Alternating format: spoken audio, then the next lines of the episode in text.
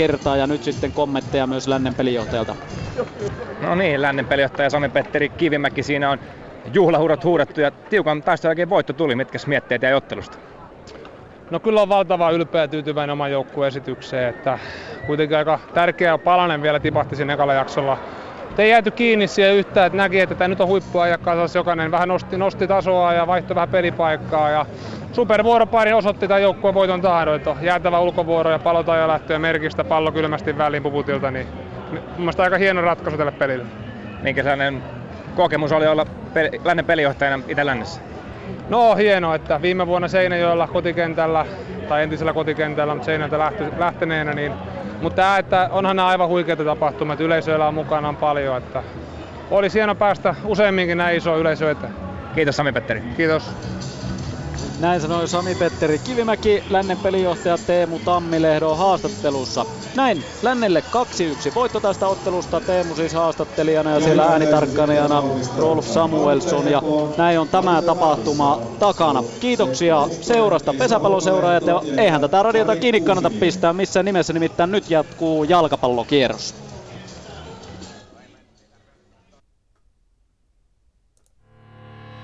Yle Puheen urheiluilta.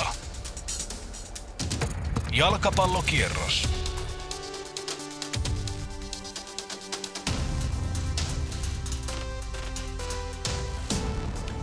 Toden totta, jalkapallokierroksella jatketaan. Tervetuloa Yle Puheen mukaan myös muut kuuntelijat. Kiitoksia sinne Teemulle ja Johannekselle. Pihkalassa on tämän viikon Itä-Länsi tapahtuma takana. Meillä on tänään ohjelmassa kaksi kamppailua. Helsingissä IFK vastakkain. Helsingin IFK Mariehamn. Siellä ottelua on seuraamassa ja selostamassa Aaro-Liina Laakso ja hänen vierellään on Yle Urheilun jalkapalloasiantuntija Erkka V. Lehtola. Ja tämän kaksikon kanssa käydään sitten tauon aikana hieman keskustelua siitä, minkälaisen alkukauden ovat pelanneet meidän kolme sarjanousijaa kauden 2015 aikana. Ja Pietarsaaressa FF Jaron ja RoPSin välistä ottelua puolestaan sitten selostamassa Petri Kuikka. Ja kun nuo ottelut ovat jo ehtineet lähteä liikkeelle, niin on meidänkin syytä lähteä tapahtumia seuraamaan. Aloitetaan tämän iltainen kierros Helsingistä IFK:n välisistä ottelusta. Minä olen Tero Kainulainen ja toivotan teidät vielä mukaan jalkapallokierrokselle. Tervetuloa tänne Helsinkiin. Aurinkoisella Sonera-stadiumilla pelataan ja täällä on jo muutama minuutti, hetken kuluttua 3 minuuttia ottelua nähty ja tunnustelevasti on homma lähtenyt liikkeelle HIFK:n ja IFK Mariehamnin välisessä ottelussa. Ja Erkka, täällä on ihan mielenkiintoiset asetelmat monella tapaa tähän iltapäivään ja sunnuntai-iltaan pedattuna, eli kyllä tässä aika tasavahva pari on nyt kentällä ja kolmannet matsit kummallakin jo tähän viikkoon, joten ihan uurastusta kunnolla tähän juhannuksen jälkeiseen elämään. Yllättäisi kovasti, jos toinen joukkueista olisi tänään niin kuin selvästi parempi, merkittävästi edellä pitkät tovit. Hyvin tasainen pari ja täällä kotikentällä Helsingin IFK on ollut voittamaton toisaalta taas. IFK Mariehamn on ollut erittäin hyvä vierasjoukkue kaudella, että tässä on monta kiinnostavaa pointtia. Helsinkiläiset haki Vaasasta voiton viikolla ja nyt on joutunut tekemään muutaman vaihdoksen, mutta pelaaja ei ole varsinkin kierrättänyt, vaan pyrkinyt pitämään voittavaa kokoonpanoa kentällä niin paljon kuin se on mahdollista. Taas ehkä sitten taas IFK Mariehamn, niin Diego Aseksen poissaolo on pakko nostaa. Hän on niin hyvä pelaaja. Jo ennestään poissaolollinen Forsellin Kangaskokan kumppani, niin hyökkäyspään kärkipään pelaajan lisäksi niin on iso aukko tänään tässä pelissä. Ehdottomasti näin, ja kyllä tämä on aika tasaisessa merkeissä ottelu alkanut nyt sieltä. Kotijoukkue IFK eli Helsingin IFK tulee ja hakee omaa hyökkäyspeliään, mutta tämä estetään kuitenkin vierasjoukkueen osalta. Ja kuten mainitsit, niin IFK Mariehamn tosiaan yhden vierastappion vasta tällä kaudella kärsinyt ja senkin täällä HJK:lle. Joten siinä mielessä tällä stadionilla ei ole helsinkiläisjoukkueet vielä tällä kaudella hävinneet, kuten tiedetään. Ja lähdetään tästä sitten jatkamaan kierrosta eteenpäin ja kuuntelemaan millaisilla tunnelmilla siellä Pietarsaaressa. Homma on laitettu Jaron kotiottelussa liikkeelle. Petri, ota sieltä koppi. Otetaan koppi ja samaan aikaan Matias Kustum Jaron oikea puolustaja tänään ottaa kopin pallosta, pistää pelivälineen sivurean heitosta liikkeelle. Täällä Pietasaaressa pelattuna kohta 6 minuuttia täyteen. Vastakkain tuolla sarjan tyvipäässä siellä 10 oleva kotijoukkue Jaro ja vierailija Rovaniemen Palloseura. Aivan huikea alkukausi 3. ensimmäisen kierroksen jälkeen. Ja nyt tulee Jarolle erinomainen paikka, mutta siinä viime hetkellä tulee sitten rovaniemeläispuolustista Janne Saksela väliin ja rikkoo rangaistusalueen ulkopuolella 18 metriä päätyviivasta keskialueen suuntaan ja sieltä heilahtaa samantien Sakselalle keltainen kortti, ottelun ensimmäinen varoitus ja Jaro saa loistavasta paikasta nyt sitten vapaapotkun. Tuossa Jaro pelasi Walter Moorin lähestulkoon yksin läpi ja sieltä sitten sivulta tulee Saksela sen verran rajusti, että siinä tilanteessa ei mitään epäröintiä. Jaro saa vapaapotkun 18 metriä maaliin. On tässä tilanteessa matkaa ja pallon taakse tulee alkukaudella ehdottomasti Jaron pelin sielu tuolla rakentavassa mielessä ollut Jose Manuel Rivera, joka on tällä kaudella muistaakseni tehnyt tai antanut 6 maaliin johtanutta syöttöä. Se on Jaron joukkueesta ehdottomasti eniten. Ja tosiaan Rivera pallon taakse. Nyt on Jarolla paikka pistää tämä ottelu 1-0. Muuta miten Rivera onnistuu. Viimeksi edellisessä kotipelissä KTP:tä vastaan paukautti vähän kauempaa pallon ylärimaan silloin. Ihan tähtäin ei ollut kohdellaan, miten nyt sitten tässä tilanteessa kotiyleisö Pietarsaaressa innostuu. Muuria siellä pannaan sitten pitkään ja hartaasti paikalleen. Siellä vähän väännetään, siellä on Jaron pelaajia ainakin 3 kappaletta tuolla rovaniemeläisten muurin seassa. Eli täällä nyt sitten vähän tämmöistä pientä kylävääntöä, mutta nyt kaikki alkaa olla pikkuhiljaa vapaapotkulle valmista. Rivera odottelee lupaa, nyt se tulee, Rivera lähtee vauhtiin, lähtee laukomaan, mutta vähän menee sitten vasemman yläkulman yli tuo laukaus ja näin tästä tilanteesta Jaro ei vielä ensimmäistä maalia saa aikaiseksi. Pietarsaaressa pelattuna aurinkoisissa, hienoissa, kesäisissä olosuhteissa kohta 8 minuuttia täyteen. Jaro RoPS tilanteessa 0-0. Mennään takaisin Helsinkiin, siellä vastakkain Helsingin IFK ja IFK Mariehamn. Helsingissä 6,5 minuuttia ensimmäistä puoliaikaa on pelattu ja vielä tässä kunnon maalintekopaikoilla ei ole HIFK eikä IFK Mariehamn tähän mennessä päässeet. Joukkueet kohtavat toista kertaa Veikkausliigassa. Historian havina oli tuossa, kun avauskerroksella Mariehamnassa kohdattiin ja siellä sitten pisteet jaettiin. Ja tuosta ottelusta vaikeat olosuhteet on nostettu esiin moneen otteeseen ja Orgilin komea saksipotkumaali, jolla kotijoukkue silloin 1-0 johtoon siirtyi. Tänään puitteet ovat kunnossa ja kyllä tässä aika lailla varmasti odotettu kaltaisesti Erkka liikkeelle on lähdetty. Näin se on, että kummat joukkueet pyrkii pitämään pallon hallussaan, mikä ei ole yllätys tällä kentällä. IFK on mielestäni niin monessa ottelussa niin pyrkinyt lisäämään sen pallonhallinnan määrää viime aikoina ja on saanut myös tuloksia ja palkintoja tästä. Ja IFK Mariehamn niin ehdottomasti tekee tätä. Kummassakin joukkueessa mielestäni kentällä niin hyvin peliavaavat topparit. IFK:lla Kuusijärvi, Aho. Tietysti Aho on nostettu monesti esiin, myös Pauli Kuuseri pystyy avaamaan peliä. Ja taas vastaavasti Kojola Lyyski IFK Mariehamnin puolella on semmoista, joka pystyy toimittamaan palloa eteenpäin laadukkaasti. Ehkä aika niin vastaava rooli, jos ajatellaan IFK Mariehamn tuossa keskialueen pohjalla, Tammilehto, Dafa, hyvinkin tasapainottavia pelaajia. Ei ole helppo murtaa niin tuota keskiakseliä IFK Mariehamnilla. Sitten taas Helsingin IFK:lla tuossa Taulo. Jukka Halme, erittäin kurilaisia, järkeviä, kokeneita pelaajia kummatkin heistä. Tämä keskiakseli on hyvin niin tarkka ja kurinalainen vahva. Et ihan helposti ei tänään päästä keskeltä murtautumaan. Ja hyökkäysosasto tietysti kummallakin joukkueella tänään tuolla. Tietysti Orgiliin paljon luotetaan vierasjoukkueen hyökkäyspelissä ja siinä viimeistelyosastolla. Ja kun katsotaan nimenomaan kotijoukkueellakin, niin siellä on Pekka Siivola tänään vaihtopenkillä ja Kastriot Kastraatti, joka otti lentävän startin IFK Pestille ja iski heti avausottelussa heti vaihdosta kentälle tultua maalin Vaasassa. On mielenkiintoinen nimi ehdottomasti myös vaihdossa ja siellä tietysti Raimi Jounes ja Esa Teräväkin löytyvät. Eli kyllä tässä... Joo, siellä on semmoista...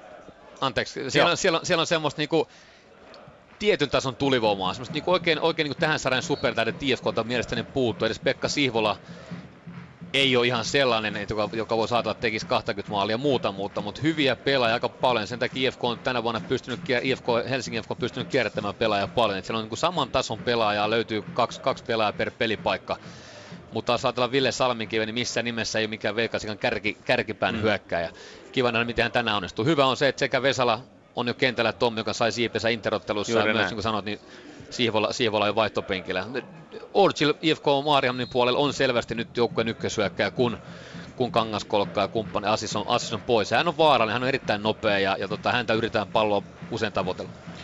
9,5 minuuttia HIFK Mariehamn ottelussa pelattu ja siinä saa Ville Salmikivi vähän iskua jalkaansa ja nyt sitten tullaan tuosta 30 metrin tuntumasta vapaapotku hetken kuluttua antamaan ja katsotaan mitä tästä kotijoukkue HIFK saa sitten aikaiseksi. Ja tätä vapaapotkua sinne myös menee sitten Emeka Anja Meele antamaan ja hänellä siinä myös vastuu lopulta annetaan, siirretään siihen sivumalle ja näin ollen haetaan sieltä treenattua kuviota, mutta tällä kertaa se vesittyy ja pallo tulee sinne aina vierasmaalivahti Otso Virtaselle saakka. 0-0, 10 minuuttia HIFK Mariehamnin ottelussa pelattuna ja nyt sitten siirretään jälleen Pietarsaaren Jaro RoPS-otteluun. Pietarsaarissa kohta 12 minuuttia otteluaikaa jo täynnä, tilanne edelleenkin 0-0 Jaron ja Ropsin välissä kamppailussa. Hetki sitten Jarolla oli hyvännäköinen paikka jälleen, Rivera, meksikolaispelaaja, oli siellä sitten asian ytimessä, eli rajaheiton jälkeen 16 alueen sisään hän haki paikan ja laukoi sitten kohti oikeaa alakulmaa, mutta kierteinen veto meni sitten maata pitkin maalista ohi ja näin siitä ei tullut sen kummempaa kuin ja vain ainoastaan Ropsin maalipotku.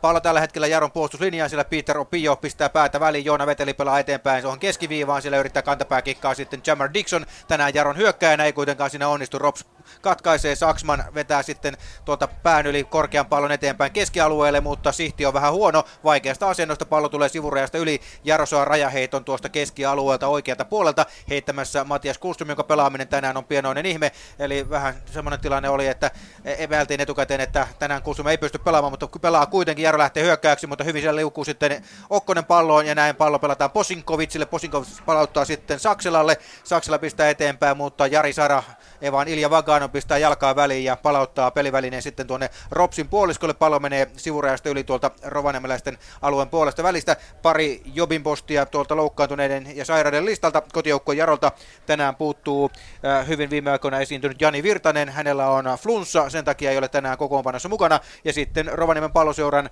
voi sanoa, että kenties värikkäin mies noin niin kuin toiminnoltaan Mosta ja Gubi on tänään sivussa. Hänellä nilkkavamma, joka tuli tuossa Inter-pelissä ja näin sitten tänään mies ei pysty pelaamaan. Samaan aikaan heilahtaa seuraava keltainen kortti ja taisi olla keskialueen rike Jaron kenialaispelaaja Peter Opiolla ja siitä tulee sitten hänelle varoitus. Rops ottaa tilanteesta nyt sitten vapaa potkun, sitä menee Okkonen antamaan. Kokenut numero 4 joukkueen kapteeni Janne Ante Okkonen tässä tilanteessa jälleen palloa liikkeelle laittamassa. Sinne apuihin tulee sitten Saksela, mutta kyllä Okkonen sitten pallon liikkeelle laittaa, mutta tyytyy pelaamaan Obilorille tuonne linjaan. Tämä kääntää sitten sinne topparikaverilleen Jammehille, joka sitten pistää pitkää palloa Jaron linjan taakse. Kuusumin yli se tulee ja näin tulee Rops terävän näköisesti, mutta Kuusum pääsee taistelemaan tilanteessa niin rajusti, että tilanteesta tulee Jarolle vapaa potku noin 8 metriä päätyviivasta keskialueen suuntaan.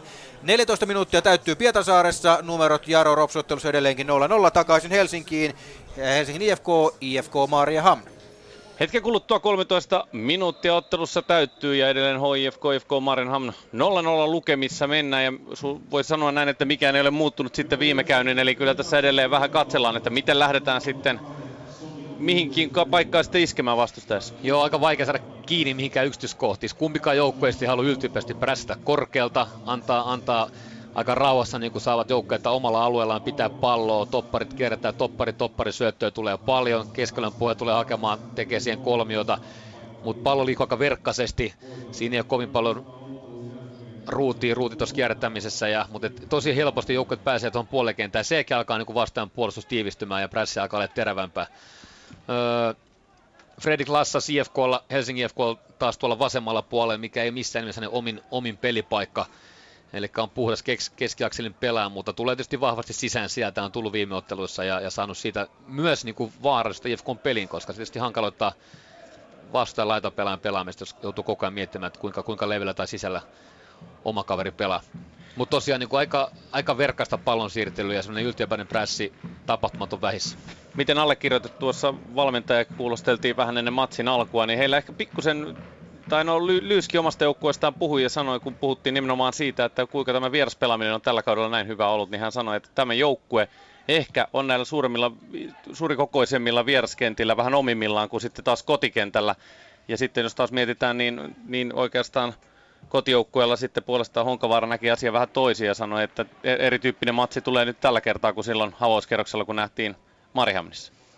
No se on ihan varma, että kenttä oli silloin tosiaan Mariehamnissa kehno ja varmaan osittain senkin takia varsinkin helsinkiläiset ei oikein päässyt mukaan alkuukaan ekalla puolella ja pikkasen paremmin tokalla, mutta eka puolella varsinkin oli surkea. Nyt tämä alusta tarjoaa kummallekin kyllä hyvät samantaita jalkapalloa.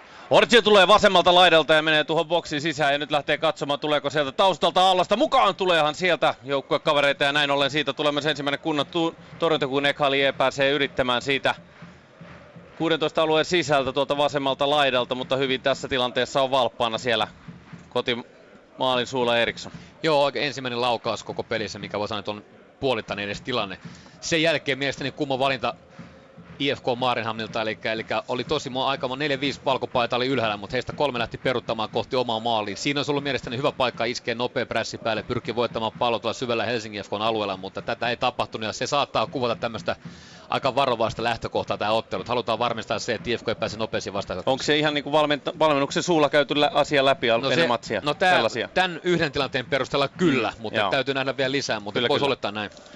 15 minuuttia hetken kuluttua, 16 minuuttia Helsingissä pelattu HIFK Mariehamn ottelua ja 0-0 lukemissa nyt siis mennään. Tästä jälleen kurkataan seuraavaksi, mitä tapahtuu ottelussa Jaro RoPS. Hetki sitten, kun 17 minuuttia täyttyy, Jaron pelaajasta taisi olla Walter Moore, joka piteli päätään laukauksensa jälkeen. Aika kaukaa veto lähti, noin 30 metriä RoPSin maalista. Hyvä kova laukaus, mutta meni sitten kuitenkin maalin oikean yläkulman yli ja ohitse. Ei nyt paljon, mutta riittävästi kuitenkin, ja se vähän nyt sitten Moorea tuossa tilanteessa harmitti. Näyttää siltä, että tällä hetkellä Jaro ehkä tuolla kentällä on jälleen se hallitsevampi joukkue. Ei mikään ihme, koska tämä on sitä Jeremenkolaista pelitapaa, varsinkin kotikentällä. Nyt kun alkaa pelikenttä ja nurmet olla hyvässä kunnossa, niin Jaron tekninen jalkapallo pääsee paremmin oikeuksiinsa. Eli kyllä ehdottomasti tässä selkeä tyyli Jeremenkon joukkueella on vuodesta toiseen. Materiaali vaihtuu ja välillä välttämättä materiaalikaan ei mitään liigan kärkipäätä ole, mutta silti kyllä Jeremenko uskoo tuohon omaan systeemiinsä ja aina pyrkii sitten saamaan oman joukkueensa pelaamaan sillä tavoin, että nättiä ja taitavaa jalkapalloa siellä pelataan. Nyt siellä on RoPSin pelaajista Abdu Jamme tällä hetkellä kentän pinnassa. Pieni tälli on siinä tullut ja häntä sinne huolletaan. Ja kun Pietarsaarissa ei mitään tapahdu tämän huollon aikana, 18 minuuttia täynnä, numerot 0-0, niin siirretään takaisin Helsinkiin. Ai tässä, taulo. Niin. Joo. Ja näin Helsinki takaisin kyllä vaan, ja täällä tapahtuu. Siinä oli hetki sitten tämän ottelun avausmaali erittäinkin lähellä. Kotijoukkueen HIFK tuli vasemmalta laidalta ja sieltä kipeän nousunsa päätteeksi Anja Meele lähetti pallon tuonne keskustaan ja siellä oli paikalla jatkamassa tätä tilannetta Peltonen, mutta siinä tilanteessa ei nyt sitten Eero Peltonen onnistunut, kun tolppaan asti pallo kiemurtelemaan ja sitten siinä irtopallolla ei ollut enää ottajia tämän jälkeen. Näin kävi. Just tämmöisten tilanteiden takia Emeka Anja Meele on Helsingin IFK:n hankittu erittäin huippunopeat jalat, pystyy tekemään nousuja pakin paikalta ja on vielä tällä hetkellä paljon parempi hyökkäämään kuin puolustamaan tuolla puolustan tontilla. Eli monipuolinen kaveri myös käytettäväksi. Kyllä, ja tämän takia on myös 2-1 maajoukkueessa Tommi Kautonen käyttää näitä puolustajana. Nyt tulee kulmanpotku IF Mariehamnille. Kyllä vaan, päivän ensimmäinen kulmanpotku tämän ottelun ja 18 minuuttia juuri täyttymässä. Ja tästä katsotaan sitten, että millainen ja kuinka vaarallinen paikka. Sehän tiedetään, että vaarallinen erikoistilanne joukkue on. Vierasjoukkue IFK Mariehamn ja sieltä haetaan tällä kertaa sitten Kojolaa ja Kristian Kojolan päätä. Mutta tällä kertaa siihen pääsee kuitenkin kotijoukkueen väliin. Uusi keskitys tulee sinne. Ja tällä kertaa nyrkkeilemään sieltä äityy sitten Eriksson tässä tilanteessa. Ja näin ollen vähäksi aikaa välimille vesille pallo tulee, mutta Orgil kaventaa jälleen nopeasti ja lähtee laukumaan. Ja toinen kulma heti perään, eli siinä sitten pystyttiin pitämään tuo pallo ja paine siellä koko ajan HIFK:n maalin suulla. Kyllä, ja se on tärkeää. Tosi tärkeää, nämä pelaat reagoivat siihen semmoisiin irtopalloihin. Siinä tämmöinen hyvä vainu, hyvä pelikäistys silmään, millaisia palloja tulee. Ehdit ensimmäisenä, pystyt pitämään paineen syvällä vastaan päädyssä ja luomaan myös uutta tilannetta toisen perään.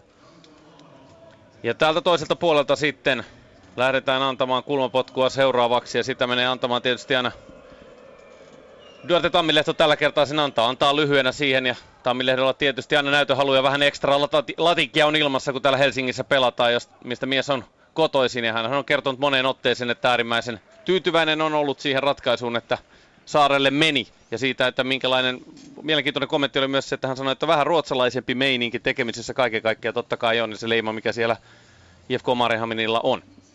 Joo, ja se voi olla tämmöiselle Tulli sellaiselle portugalaisvertaamomalle kaverissa on tehnyt hyvää, että hän on kypsynyt totta kai myös iän myötä, pelien myötä, mutta voi olla tämmöinen tapa, mitä Maaren harrastaa, niin se on myös tuonut tietynlaista rauhallista hänen pelaamisessa. Ja kolmatta kulmapotkua nyt heti perään sitten antamaan Tammilehtoa ja sitten jälleen toiselta puolelta. Ja siihen se tulee Lyyskille hyvin. Hän kääntää ja tällä kertaa laukaus hieman menee ohi maalista, mutta 3 maalia tällä kaudella. Lyyski on näissä tilanteissa merkattu mies, mutta tällä kertaa tilaa löytyy. Ei ihme, taas oli Lyyski jatkamassa. Että se ei ole sattumaa. 3 maalia kertoo siitä niin lahjomatonta kieltään. Ja kaikki sen tietää, mutta siitä huolimatta hän pääsee usein näihin palloihin. Näin, 20 minuuttia Helsingissä pelattu ja nyt viimeiset minuutit on menty IFK Mariehamnin tahdissa tuo kulmapotkukavalkaadi, mikä siinä nähtiin. 3 peräkkäistä kulmapotkua, ei maalia tähän otteluun tuonut. Nyt on lähellä käyty kummassakin päässä. Katsotaan sitten, mikä on tilanne siellä ottelussa Jaro RoPS.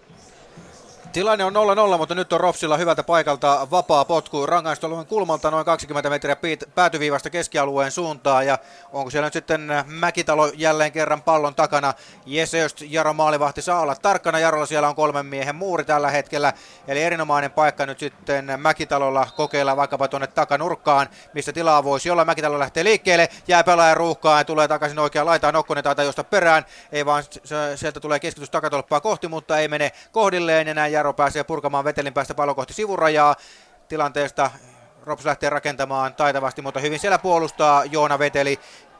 Ja saa pelivälineen omalla puoleen välin pallon Jaron maalin tuntumaan, mutta Jesse Öst maaliltaan ulos ja koppaa pallon kiinni. Avaa käsistään pitkän potkun tuonne hyökkäyspään oikeaan laitaan, perään juoksee Joona Veteli, mutta tällä kertaa torniolaisen nopeus ei riitä. Pallo menee läheltä vastustajan kulmalippua sivurajasta yli ja näin RoPSille tilanteesta tulee sitten vapaa potku, ei vaan rajaheitto tietenkin. Ja nyt sitten tuolla jälleen on rovaniemeläispelaaja tuolla nurmen pinnassa. Näitä huoltotoimenpiteitä tässä on viime aikoina näissä meidän välähdyksissä tullut. Nyt taitaa olla siellä kentän pinnassa ropsilaisista Juha Pirinen. On tuskaisen näköinen. Tuossa aikaisemminhan oli sitten kentän pinnassa Abdu Jamme ja häntä hoivattiin siinä varmaan parin minuutin ajan. Sen jälkeen kyllä mies pystyi kentälle palaamaan vähän siellä. Taitaa nyt sitten Pirinen pitää päätään, eli tuossa taistelutilanteessa Vetelin kanssa tuli jonkinlainen tälli, mutta kyllä siellä kaikeksi onneksi nyt sitten Pirinen on pelikuntoon ja lähtee pikkuhiljaa hölköttelemään tuonne kohti keskialuetta. Ja vierasjoukkueen RoPS pääsee heittämään vihdoin viimein tuota palloa liikkeelle rajaheitosta läheltä omaa kulmalippua vasemmalta. Vähän seisova tilanne täällä, joten mennään Helsinkiin. Helsingin IFK vastaan IFK Mariehamn. Helsingissä 22 minuuttia pelattu, 0-0 lukemissa mennään. Tuossa hetki sitten jälleen IFK Mariehamn rakenteli paikkaa, kun siinä Spanille pelattiin paikka tuossa tilanteessa. Orgil jälleen sai pystysyötön itselleen ja sen jälkeen katse oli heti siellä keskellä, että tuleeko omia. Ja nyt tullaan jälleen vahvasti sinne maalin edustalle ja tiukka veto sieltä lähtee. Siinä Robin Seed osoittaa vaarallisuutta ja murtautuu väkisin tuohon vetosektoriin. Nyt IFK Mariehamn vyöryttää näitä tilanteita, on tullut 5 minuuttia jo useampi. Tulee niitä syntyy aika helposti Helsingin IFK näkökulmasta, että nyt heidän pitäisi karpata rajusti puolustuspeliä. Tässäkin Robin Seed tämmönen pieni flipperien kautta 3 pelaajan ohi, ettei tämmöistä voi sallia. Robin Seed on kiinnostava kaveri. Eekkänän CF Tammisaaren kasvattaja, aika tuommoinen kevyt vartaloinen, jää monesti tässä vielä pikkasen pieneksi, mutta on hyvä röyhkä, että pyrkii pallon kanssa eteenpäin ja kykyä ohittaa vastaan. Ja muistan 2 vuotta sitten, kun tuossa samassa lohkossa itse valmisin niistä, niin hän pelasi Eekkänän CF, oli erittäin vaarallinen totta kai siihen sarjaan, mutta on kypsynyt niin kuin hyvän tason liigapelaajaksi nyt jo ja varmasti kyllä koko ajan parantaa. Ja muistetaan, että parikymppisestä nuoresta pelimiehestä on vasta kyse kyllä, ja kypsymistä tapahtuu ja tässä on muutaman otteeseen juuri tuo kovuuspuoli nähty, että hän on tuossa saanut vähän kontaktitilanteessa sitten vielä jäänyt 2. Joo, Ville Taulo antoi oikein isän kädestä yhdessä taklauksessa ja varmaan pyrkii tämmöisellä taklauksella vähän horjuttamaan nuoren miehen pelihuumorin, mutta hyvin Siidon on pysynyt pelissä mukana. Siinä avautuu sitten kotijoukkueen HIFK:lle paikkaa tuolta kauempaa. Jukka Halme ei siinä kunnon painavaa laukausta saa tällä kertaa aikaiseksi. Siinä hieman haparoi avauksessa on sitten IFK Mariehamnin maalivahti Otso Virtanen ja näin ollen siinä pääsi Halme kokeilemaan, mutta puhti oli poissa tällä kertaa. Joo, tää on hyvin tämmöistä niinku tarkkaa pelaamista. Kummatkin joukkueet pitää visusti huolen tasapainostaan ja sen takia nopeat hyökkäysjärjet on aika vähissä. Nyt itse syntyy ihan ensimmäisiä tämmöisiä. Kyllä, ja sieltä tulee jälleen Halmeelle pelataan tuo keskustan paikkaa. Halme laittaa sitten liian eteen tuonne päädystä, menee pallo yli, siihen ei millään ehdi enää. Salmikivi perään, eli vasta isku nopeasti käännetään jälleen, mutta ei aukea. Joo, että näitä on nähty vielä aika vähän. Tosiaan hyvin nopeasti joukkueet ennemmin peruttaa pallon alle 8-9 pelaa voimin kuin lähtisi prässäämään korkealta. Ja se totta kai tekee sen, että tässä on hyvin vähän tämmöisiä niin kuin nopeita iskupaikkoja. HIFK Mariehamn ja 24,5 minuuttia on kauden toista keskinäistä kohtaamista takana ja tosiaan vastakkain on sarjan 7. oleva HIFK ja 4. tällä haavaa oleva IFK Mariehamn. Tarkkaavasta pelaamista ja kuten on mainittua, niin tässä on kun katsotaan 6 edellisen ottelun saldoja näiltä joukkueilta muun muassa, kummallakin on 1 3 pisteen voitto, 3 tasapeliä, 2 tappiota, eli siinä mielessä kuntopuntarin perusteella samassa veneessä on viime aikoina soudettu tai menty, ja nyt sieltä tulee sitten itse asiassa IFK Mariehamnilla 4. kulmapotku jo tähän ensimmäiselle puoliajalle, ja katsotaan jälleen tämä erikoistilanne, ja sen jälkeen sitten mitä siitä seuraa nyt siinä rauhallisesti vielä ja tarkkaavaisesti antaa sinne toppareille Duarte Tammilehto ohjeita ennen kuin lähtee sitten kulmapotkua antamaan, ja näin ollen siellä sitten tarkkaan jälleen hakeudutaan niihin asemiin. Joo, tämä oli järkevästi tehty, koska on tullut aika monta kulmapotkua aikaisemmin jo, heillä on tietty mallit, mitä on treenannut.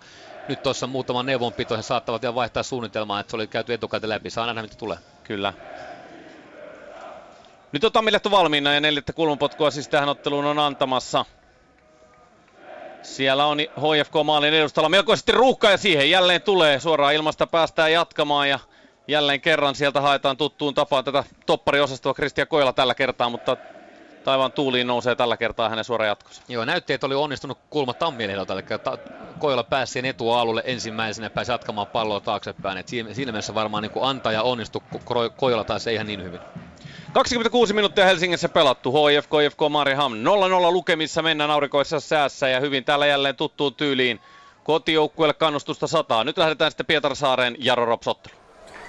Ja täällä oli RoPS tehdä nyt sitten juuri, kun lähetystä tänne siirrettiin, niin 1-0 vieras johto-osumaa, mutta siellä vapaapotkun jälkeen näitä RoPSilla viime aikoina on tuolta vasemmalta puolta varsinkin ollut, niin vapaapotkun jälkeen pallo ponnahteli pelaajaruuhkasta tuonne oikealle puolelle ja sieltä pääsi sitten oikein paratipaikalta Abdu Jamme kokeilemaan ja Kuti epäonnistui täydellisesti tuolta takatolpalta aika vapaalta paikalta. Mies ei saanut laukausta edes maalia kohti, taisi osua vähän pelikengän oikeaan reunaan tai vasempaan reunaan ja sen takia sitten tuo Kuti ei mennyt edes maalia kohti, vaan liikkuu enemmänkin sivuttaissuunnassa ja vaikka toki se olisi maalia kohti mennyt, niin maalia siitä ei olisi tullut, koska Jamme oli tilanteessa paitsiossa, mutta kyllä nyt viime aikoina Jaron päätyä kohti RoPS:n peliä on painettua ja nyt sitten näitä erikoistilanteita on ollut useampia tässä peräkkäin viimeisten minuuttien aikana. Ottelun ensimmäinen vaihtokin on nähty, sen teki kotijoukkueen Jaro.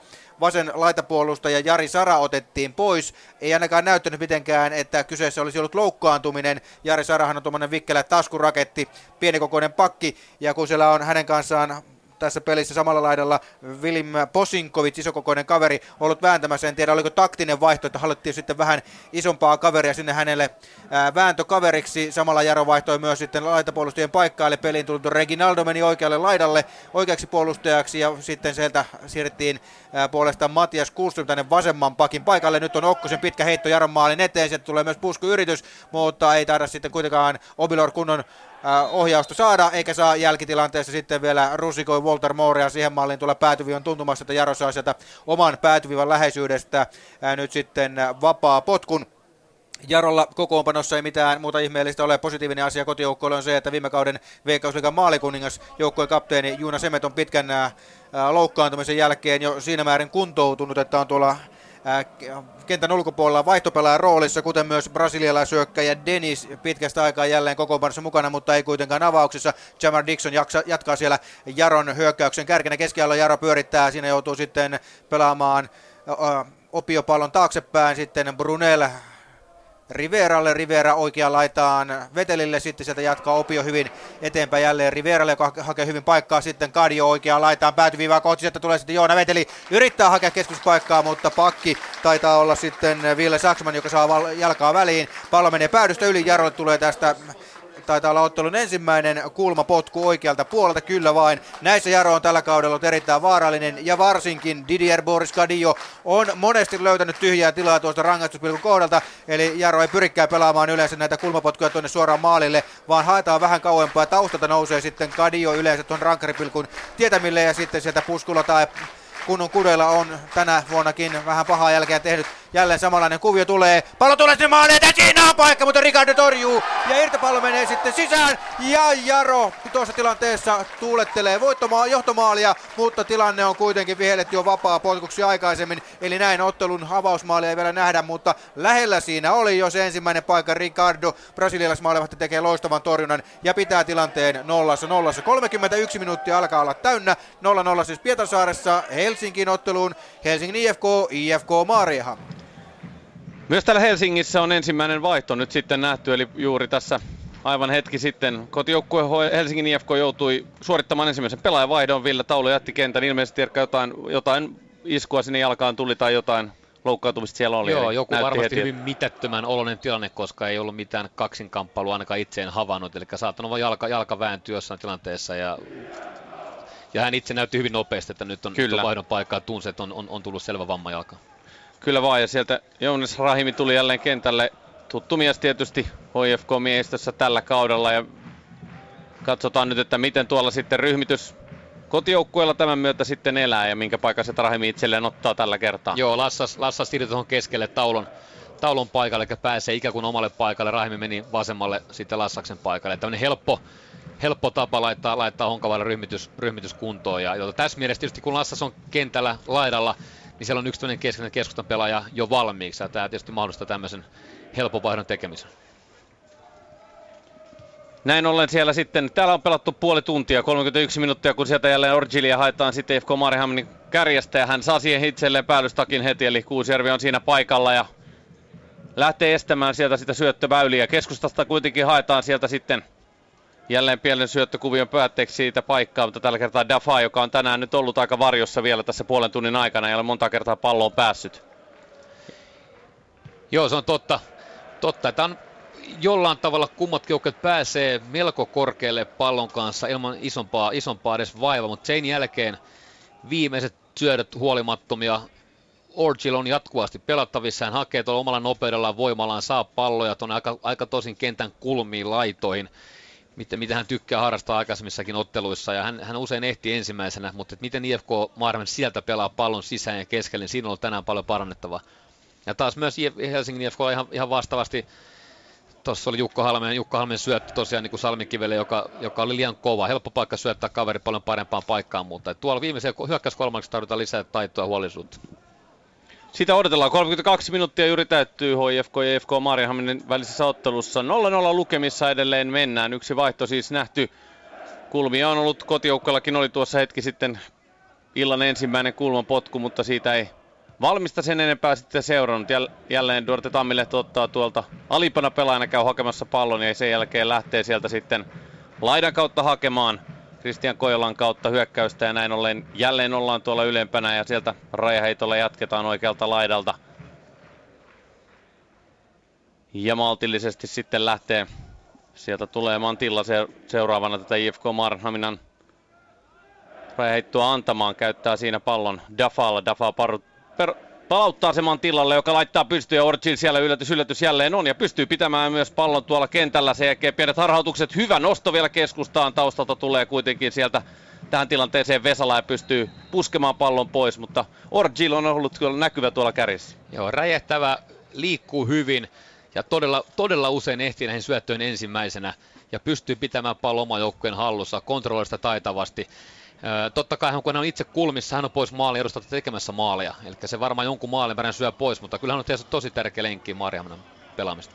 Ja Mariehamn saa juuri tässä vapaa potkun ja noin parikymmentä metriä, 25 metriä, mitä tuosta nyt tulee sitten matkaa maaliin. Ja jälleen näissä tilanteissa saa tarkkana kyllä punapaitainen kotijoukko ehdottomasti olla valkopaitaisen vierasjoukkueen kanssa. Taas tutkapari Tammilehto-Lyyski jutteli vapaa potku. Tammilehto pallon takana, Lyyski valuu tuonne maaliin ja saa nähdä, mitä nyt tapahtuu.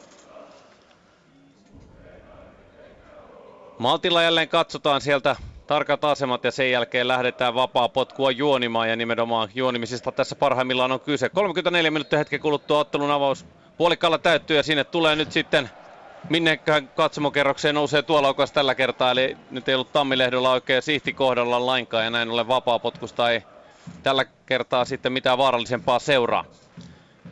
Mutta 34 minuuttia pelattu HIFK Mariehamn ottelussa 0-0 lukemissa mennään ja piipahdetaan seuraavaksi jälleen Pietarsaareen Jaro RoPS. missä Jaro yrittää rakennella hyökkäystä, mutta viimeinen syöttö Walter Moorelta, keskityspallo itse asiassa menee tuolta vasemmalta puolelta sitten niin sanotusti keittiön puolelle, eli suoraan päätyvivästä yli, ja näin siitä Jaro ei sen kummempaa saanut aikaan äsken. Vähän aikaa sitten, minuutti taaksepäin, oli Jarolla vähän ihmeellistä pallonjonglaaroista tuolla omalla maaliedustalla, eli tuolla 16 ulkopuolella siirrettiin palloa poikittaa muutaman otteeseen vaarallisen näköisesti niin, että siinä oli Ropsille tulla omat paikat sitten päästä katkoon, mutta kyllä Jaro tilanteesta selvisi ilman takaiskua, mutta vähän outoa pelaamista tuolla alakerrassa keskialueella. Nyt sitten vähän siellä Walter Moore, Jaron pelaaja, sadattelee. Hän on jälleen kerran nurmen pinnassa, useamman kerran on löytänyt itsensä sieltä tässä ottelun alkuhetkellä. Sinne yrittää Antti Okkonen, Ropsin kapteeni, käydä häntä nostamassa ylös, mutta Moorelle ei sitten Okkosen apu kelpaa. Peli on jälleen käynnissä, sieltä tulee sitten Saksella pallon kanssa. Alkukaudesta 5 maalisyöttöä Ropsin paidassa, erinomainen alkukausi mieltä Reginaldo, Jaron kentälle tullut puolustaja. Pistää pallon taaksepäin Jesse Östille, tämä pistää keskialueelle korkean pallon, Rops ottaa se haltuun, sitten siellä pelivälineen kanssa on Radetski, pelaa eteenpäin, lähtee sieltä sitten Mäkitalo antaa vasempaan laitaan syötön, Rops tulee jälleen terävän näköisesti, mutta helposti ottaa Reginaldo, Tiikonen kun pois, mutta menettää saman tien itse sen, ja nyt on Ropsilla hyvänäköinen paikka, mutta harhautukset menevät sitten lopulta Pirsiltä vähän liian pitkälle, Jaro pääsee katkoon, mutta Jaro tällä hetkellä sekoilee pahemman kerran, jälleen pallo tulee tuonne Jaron 16 alueen sisään rankkaripilkon kohdalle, mutta ei sieltä sitten jatkaja löydy, mutta nyt Jaro tällä hetkellä puolustaa ja pelaa erittäin huonosti tuolla omalla puolustusalueella. Helppoja syöttöjä, harhoja, virheitä tehdään koko ajan, ja ne tarjoavat kyllä nyt Ropsille erinomaisen paikan, ja sitä samaa epäröintilinjaa jatkaa myös Jaron maalivahti Jesse, maalipotku suoraan käsistä sinne Posinkovicille, ja näin Jaro pääsee sitten vasta keskialueella katkoon, ja sieltä tulee sitten jälleen Ropsille vapaa potku. Posinkovic ja sitten Kuusum tilanteessa vähän sotkeutuvat toisiinsa, mutta tilanteessa ei sen kummempaa ole, kaverit sitten kättelevät toisiaan, hommaa sitä myöten selvä. 38 minuuttia alkaa Pietarsaaressa olla täynnä, ei maaleja vielä. Okkonen keskiympyrässä antaa vasempaan laitaan Saksmanille, tämä jatkaa eteenpäin sitten pitkin vasempaa laitaa, mutta pallo palautuu Saksmanin, tämä pelaa eteenpäin Okkoselle, hyvä siirto sitten yhdellä koskussa vasempaa laitaa, kääntö maalin eteen, Vagano pääsee kuitenkin viime hetkellä väliin ennen kuin maalitykki Alexander Kokko tilanteeseen pääsee, näin 0-0 mennään, 38 minuuttia Pietarsaaressa täyttyy ottelussa Jaro Rops, nyt Helsinkiin, Helsingin IFK Mariehamn. Helsingissä nähtiin juuri hetki sitten IFK kotijoukkueen eli HIFK on vapaa potku, sen Fredrik Lassas tuosta antoi noin 3 10, ja se päätyi suoraan sinne sitten vierasmaalivahti Otso Virtasen syliin tuo vapaa potku tällä kertaa. Lassas tulee nyt oikealta heittämällä siinä ohi puolustajasta, ja näin ollen sitten lähtee kaventamaan keskustaan. Juuri mistä Erkka tuossa sanoit, että hakeutuu laajalla säteellä myös sinne keskelle omimmille apajilleen. Joo, ja näitä vapaapotkuja tämä nuori mies on muun muassa Helsingin Talin hallissa hionut aika ison määrän tuossa talven aikana, että monta kertaa näin hänet hallissa semmoinen 10 pallon sarjoja ampumassa, ettei ihmethän täälläkin niitä ampuu. Et tekee kovasti töitä tullakseen monipuolisemmaksi, paremmaksi jalkapalloiksi ja päästäkseen Suomesta vielä kovemmille kentille. Ja tässä mennessä aina hauskaasti nuori pelaaja onnistuu, on aktiivinen, saa tulosta aikaa. Ja ikä on vasta 18 vuotta, ja vajaa pari vuotta sitten liigadebyytti tapahtui Veikkausliigassa HIK-paidassa, kun nyt sieltä kotijoukkueet tulee. Lassas laittaa vasempaan laitaan, mutta tällä kertaa tuo siirto menee vähän liian pitkälle, ja näin ollen siinä tilanne kuivuu kasaan siinä ainakin hetkellisesti. Rahimi kuitenkin tuolta kulmalipun tuntumasta pallon itselleen nappaa, jättää taaksepäin Halmeelle. HIFK rakentelee maltillisesti. Maltti on tässä ollut ottelussa kyllä valttia, tai on nähty monessa tilanteessa. Nyt tulee Rahimi erittäin tyylikkäästi sinne boksin sisään, jättää takaviistoon, ja sieltä pääsee jälleen kerran Lassas hakemaan aktiivisesti. Haetaan, pyritään pallolla. Joo, Jonas Rahimi, joka tuli kentälle, pelasi tuolla vasemmalla laidalla erittäin kypsästi, fiksusti, piti pallon, ei lähtenyt hosumaan, tuli sieltä pallon kanssa sisään, järjesti kaverilleen tekopaikan. Ja tämmöistä maltti IFK kaipaa lisää. 38,5 minuuttia Helsingissä. HIFK Mariehamn, IFK vastakkain ja edelleen kiikaritaululla mennään 0-0 lukemissa. Kumpakin suuntaan, kumpakin päätyyn. Tässä on päästy vähän kokeilemaan avauspuolikkaan aikana ja näiden vajaan 40 minuutin aikana.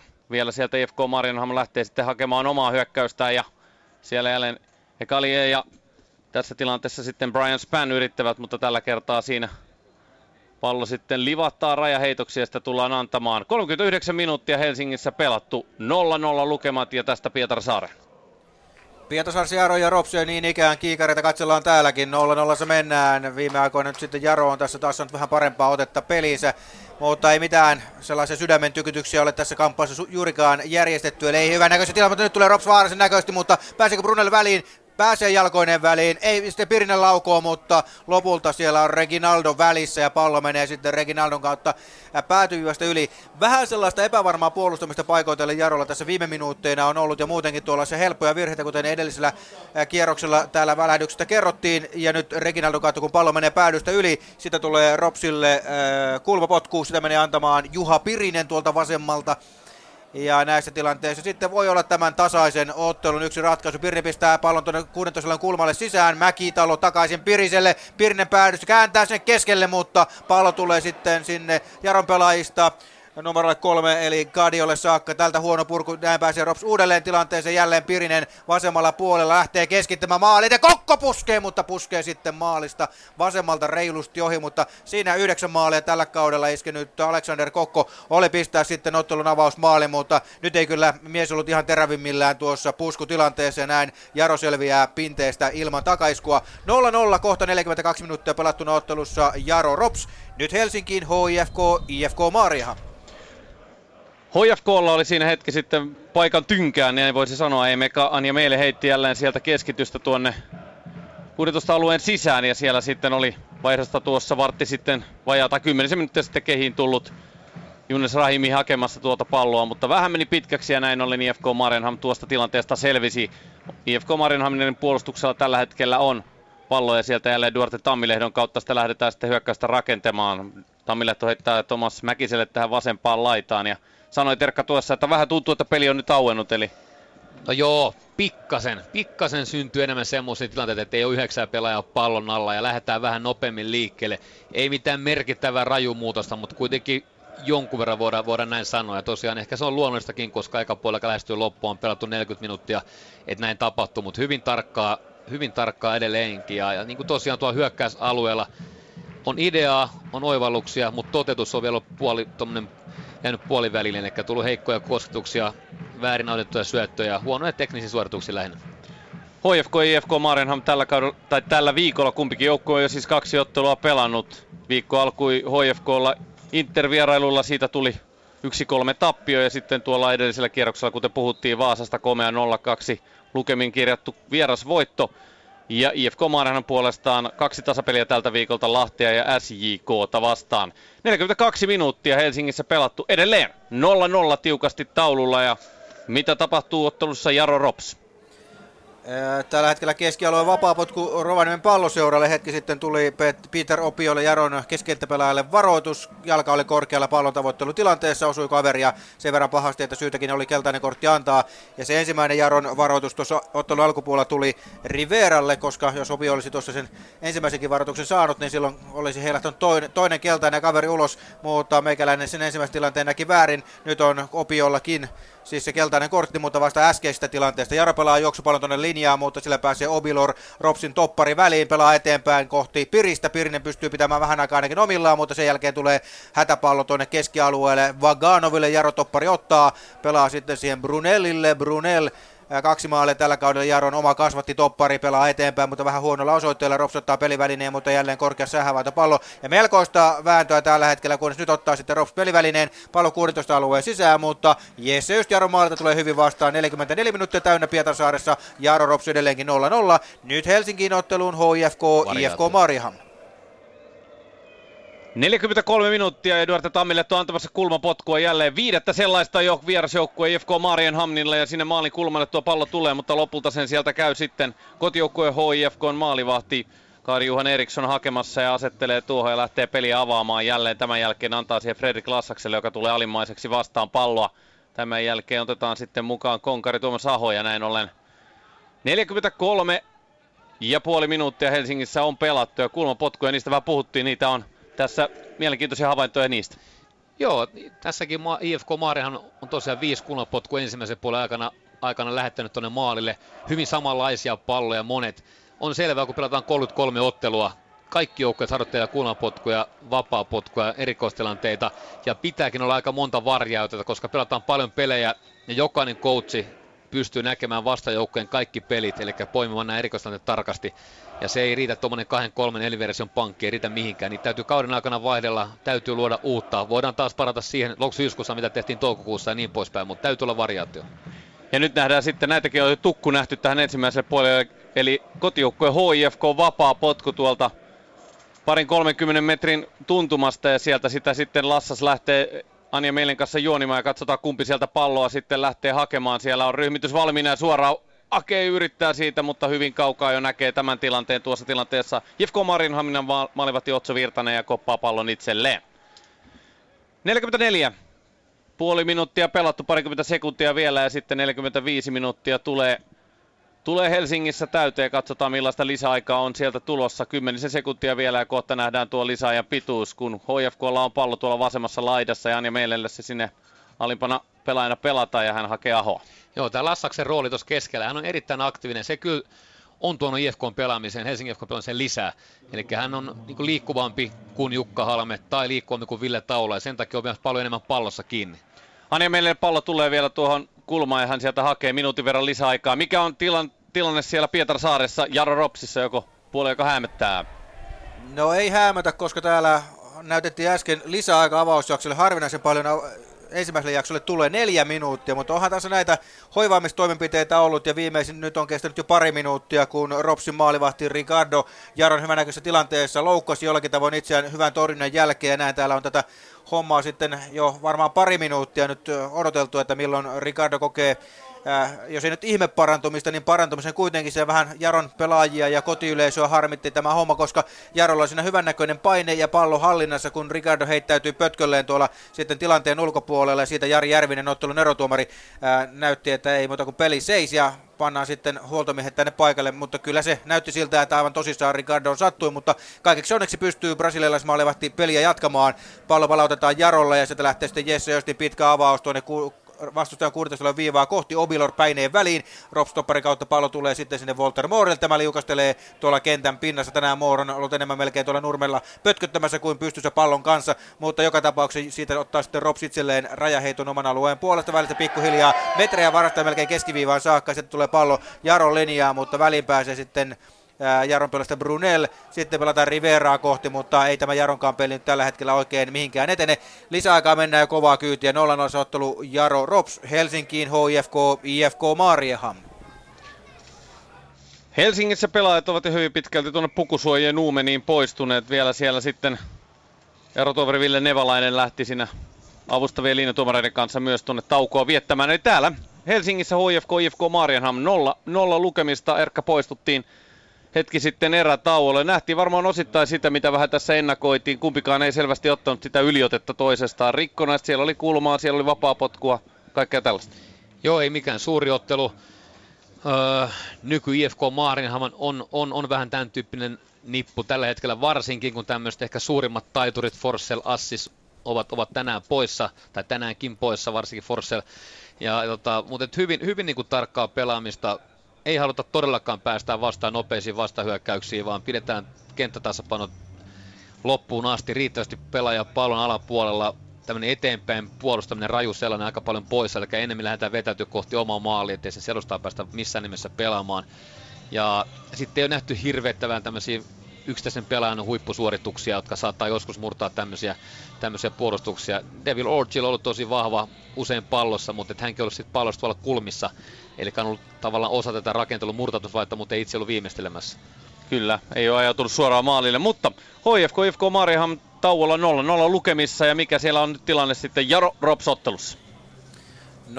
0-0 se tilanne on ja lisäaikaa mennään kovaa kyytiä, mutta sitähän annettiin tosiaan 4 minuuttia senkin jälkeen vielä. Ricardo varmaan minuutin verran makasi kentän pinnassa hoitoa saavassa ja näin. Jaro lähtee vielä ehkä ensimmäisen jakson viimeisiin hyökkäyksiin oikeaan laitaan pitkin, sieltä tulee pitkä pallo tuonne 16 alueen kulmaa kohti. Vasemmat tulee hyvin Moore, tämä pudottaa keskelle, sinne tulee Rivera, hakee paikkaa, mutta harhautus menee pieleen, Okkonen pääsee väliin ja sitten Rops purkaa tuonne Jaron linjaan, Brunel, pallo tulee sinne sitten Reginaldolle, joka tuhrii ja menettää pelivälineen tuolla omalla laidallaan.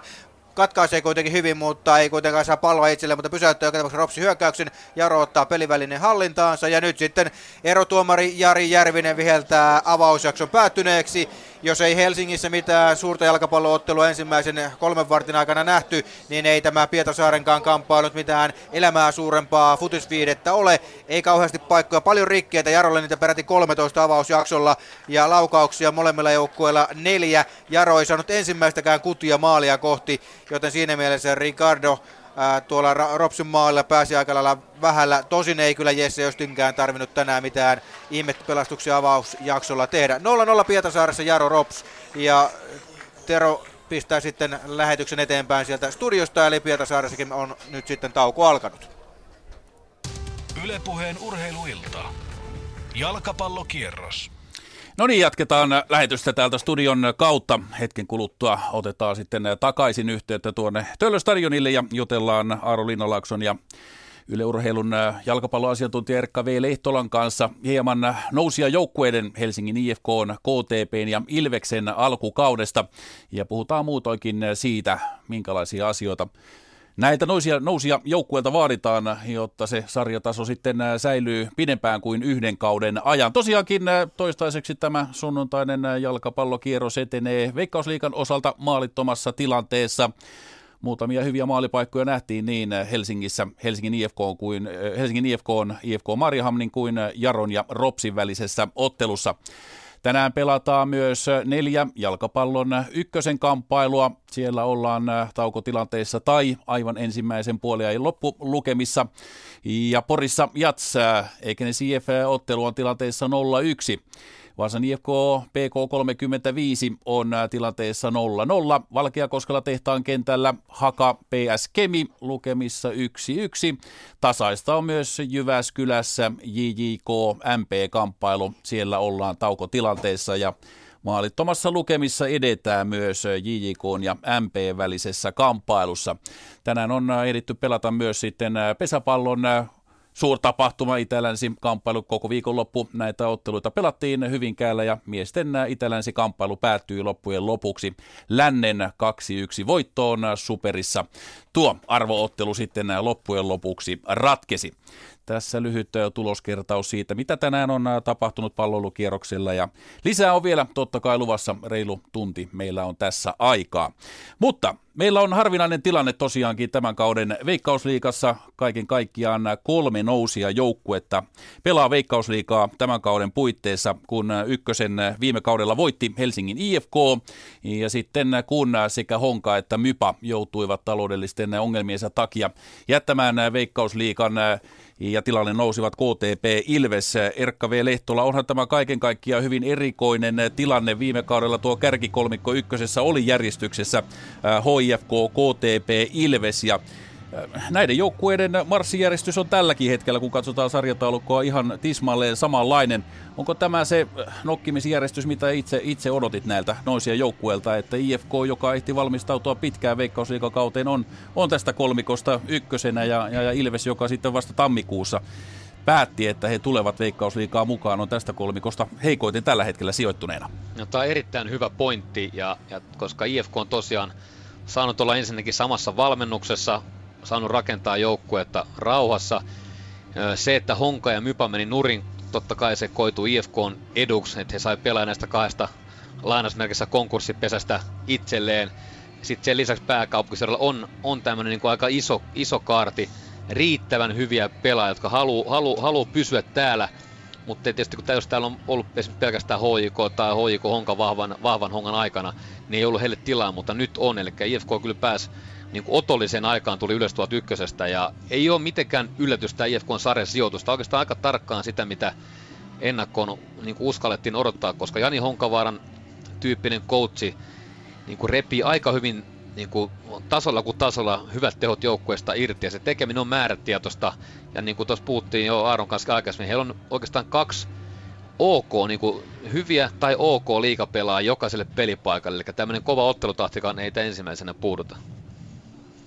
Ja sitten jos ottaa tosiaan niin kuin Ilveshän tietysti kun Kiin Saamson teki sopimuksen Ilvekseen, niin joukkue oli ykkösen, niin kuin varmasti valmistettu ykköseen ja teki niin kuin valmistettu ykköseen suosikkina. Ja muutos oli varmaan hirvittävän iso varsinkin sen takia, että tässä sarjassa kuitenkin liigassa on joukkoita, mitkä harrastaa ammattijalkapalloa ja Ilves ei todellakaan sitä tällä hetkellä tee. Ja se on varmasti ollut valmentajan näkövinkkelistä uusi, outo ja kiusallinenkin tilanne. Ilveksessä on paljon liigakokemusta, joka on musta yksi tekijä, joka heidät tässä sarjassa saattaa pitää. Siellä on pelaajalla useita satoja liigapelejä, on pelannut kovimmissa otteluissa, Eurocupia ja muuta Tamun paidassa aikanaan. Ja se on kyllä iso valti silloin, kun tämmöistä pitkää sarjaa pelataan. Ne tulee ne ratkaisupelit, missä pitää pisteitä raapia tavalla tai toisella. Ja totta kai kokenut valmentaja siihen vielä päälle. Kotka vielä nopeasti tuohon kolmanneksi, niin tuossa talvella heidän pelejä jonkun verran. Nyt on liigassa en ole nähnyt kokonaisia pelejä niin monta, mutta kunnianhimoinen tapa pelata futista, jos ajatellaan ennen kautta, että Kotka halusi hallita palloa ja pitää sitä aika rohkeasti ja tulla alhaalta ylös pelaamalla. Tulokset keväällä ei varmaan ollut sitä, mitä olisi toivonut, eikä varmaan ole kenttien alustatkaan tämmöisen jalkapallon pelaamiseen. Ei varmasti tehnyt jonkun verran kompromisseja tässä. On saanut kuitenkin riittävästi pisteitä, eli ei ole ihan siinä ahtaamassa raossa. Kiitos ehkä Vaasan Palloseura, joka on rämpinyt tosiaan tosi pahasti, mutta ei tämä järjestelmä ole yllätä. Ja tosiaan IFK on niin tasapainoisin lähtö tähän sarjaan varmasti auttanut heitä paljon. Niin kuin ajatellaan sitä, että tosiaan nyt on hyvin poikkeuksellinen tilanne, että meillä on 3 sarjanousijaa Veikkausliigassa. Näin ei montaakaan kertaa vuosien saatossa ole käynyt. Ovatko nämä joukkueet mielestäsi kuitenkin täyttäneet paikkansa liigajoukkueena? No mun mielestä kyllä. Helsingin IFK on kohdistu paljon odotuksia, puhuttiin tietysti stadin derbyt, isot määrät, kova tämmöinen kannattaa joko stadin kingi täällä näin, 40 vuotta ollut pois tästä sarjasta, niin ilman muuta on täyttänyt paikkansa ja pystynyt lähes peristä toiseen niin kuin antamaan oikeasti aidon vastuksen naapurille ja sillä tavalla ilman muuta pystynyt olemaan mukana tässä sarjassa. Ehkä Ilves kuitenkin, sanotaan 14 pelistä 8 tappiota, eli 1 peli yli puolet. Mutta se on kutakuinkin sitä, mitä ehkä niin kuin etukäteen laskeskeltiin. Pystynyt voittamaan 3 peliä, raapi viimeksi HJK:lta tasapelin. Kyllä.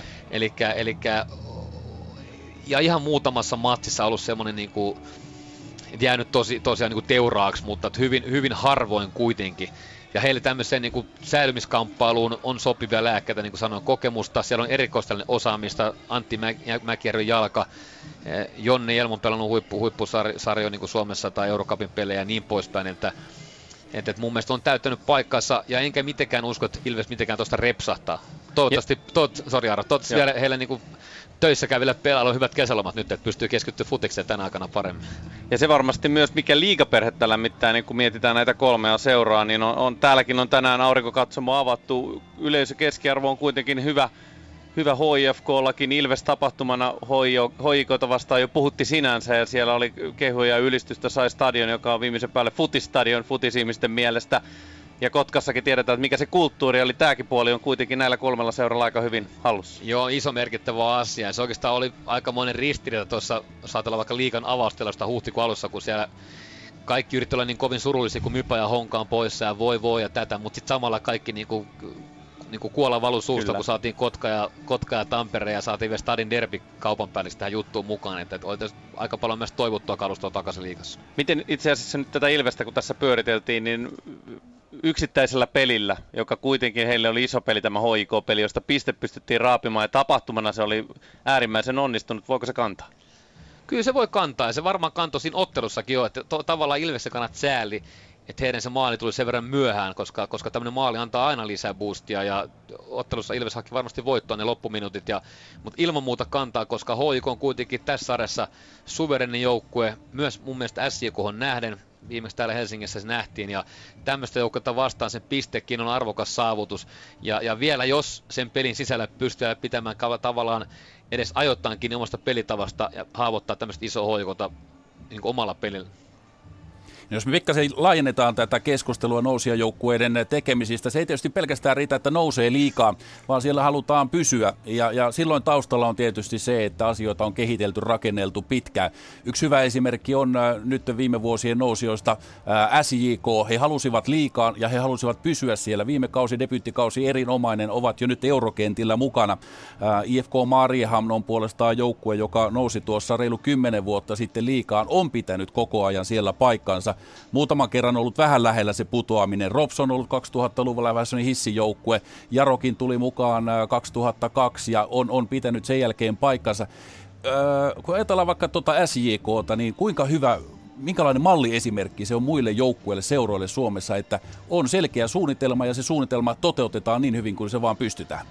No se on mielestäni huippuesimerkki. Paljon parempaa ei voi olla. Et itse kävin siellä joitakin vuosia sitten vierailulla ja tutustumassa seuraan ja heillä oli silloin englantilainen valmennuspäällikkö siellä nuorten parissaan, joka kertoo siitä, että kakkuu ei ruveta rakentamaan siitä kermavahdon päältä, vaan tehtiin pohjaa samalla kuntoon. Totta kai miesten joukkueeseen on satsattu monta vuotta, mutta sen lisäksi on tehty paljon muutakin ja tämä on erittäin iso asia, koska niin kuin totesit, ei riitä se, että nousee liikaa, vaan pitää olla pysyvyyttä, pitää olla jatkuvuutta ja SJK on tehnyt näin.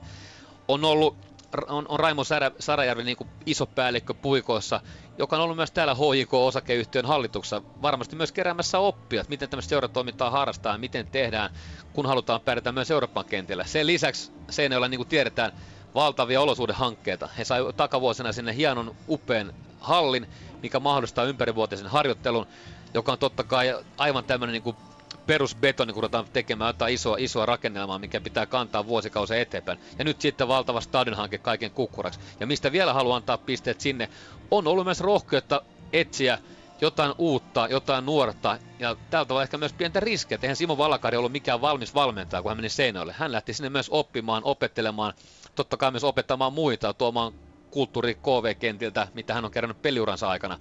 Mutta tämmöisiä ratkaisuja kaivataan muutakin. Ja mitään tämmöistä housutkin tuossa efektiä, eli siinä mielessä tarkoittaa sillä, että niin kuin tämä ei ole liiga nousu ja strategia, niin se on pitkällä aikatahtäimellä suunniteltu. Ja sama oikeastaan nyt, mitä kuunneltiin tuossa itse asiassa jalkapallokierroksella alkuviikosta, oli tämä heidän europeleihin valmistautuminen, joka alkoi oikeastaan viime kaudella, kun lähdettiin haistelemaan katsomaan, miten HJK:ssa nämä europelit hoidetaan. Ja että sinnekään ei lähdetä mitenkään niin kuin puolittaisilla valmistautumisilla, vaan kaikki tehdään viimeisen päälle. Joo, kyllä. Ja totta kai heillä on aika vahva se taustaorganisaatio kaikki. Ja he on myös puhunut voittamisesta, pärjäämisestä. Aina kun on tullut sarjapykälä ylemmäs, ykkössä piti nousta suurin piirtein saman tien. Ja se, totta kai se vaatii resursseja. Heillä on hyvät resurssit. He on käyttänyt melko taitavasti hyväksi. Mitäs muuten siellä, kun seuraatte kahden IFK-välistä ottelua? Erkka, mikä sun selitys sille on? IFK Mariehamn, kun nousi 2003 ykkösen kautta 2004 kaudeksi liikaan. He ovat sen paikkansa siellä pitäneet. Pietarsaaressa tiedetään, minkälaista työtä sitten puolesta Aleksei Jeremenko kyllä senior tekee. Kuinka paljon esimerkiksi tämmöisellä Pekka Lyyskin Jeremenkon kaltaisilla henkilöillä on sen eteen, että se sarjapaikka sitten pysyy? No mun mielestä Pekka Lyyskin merkitys on kiistaton ja suuri.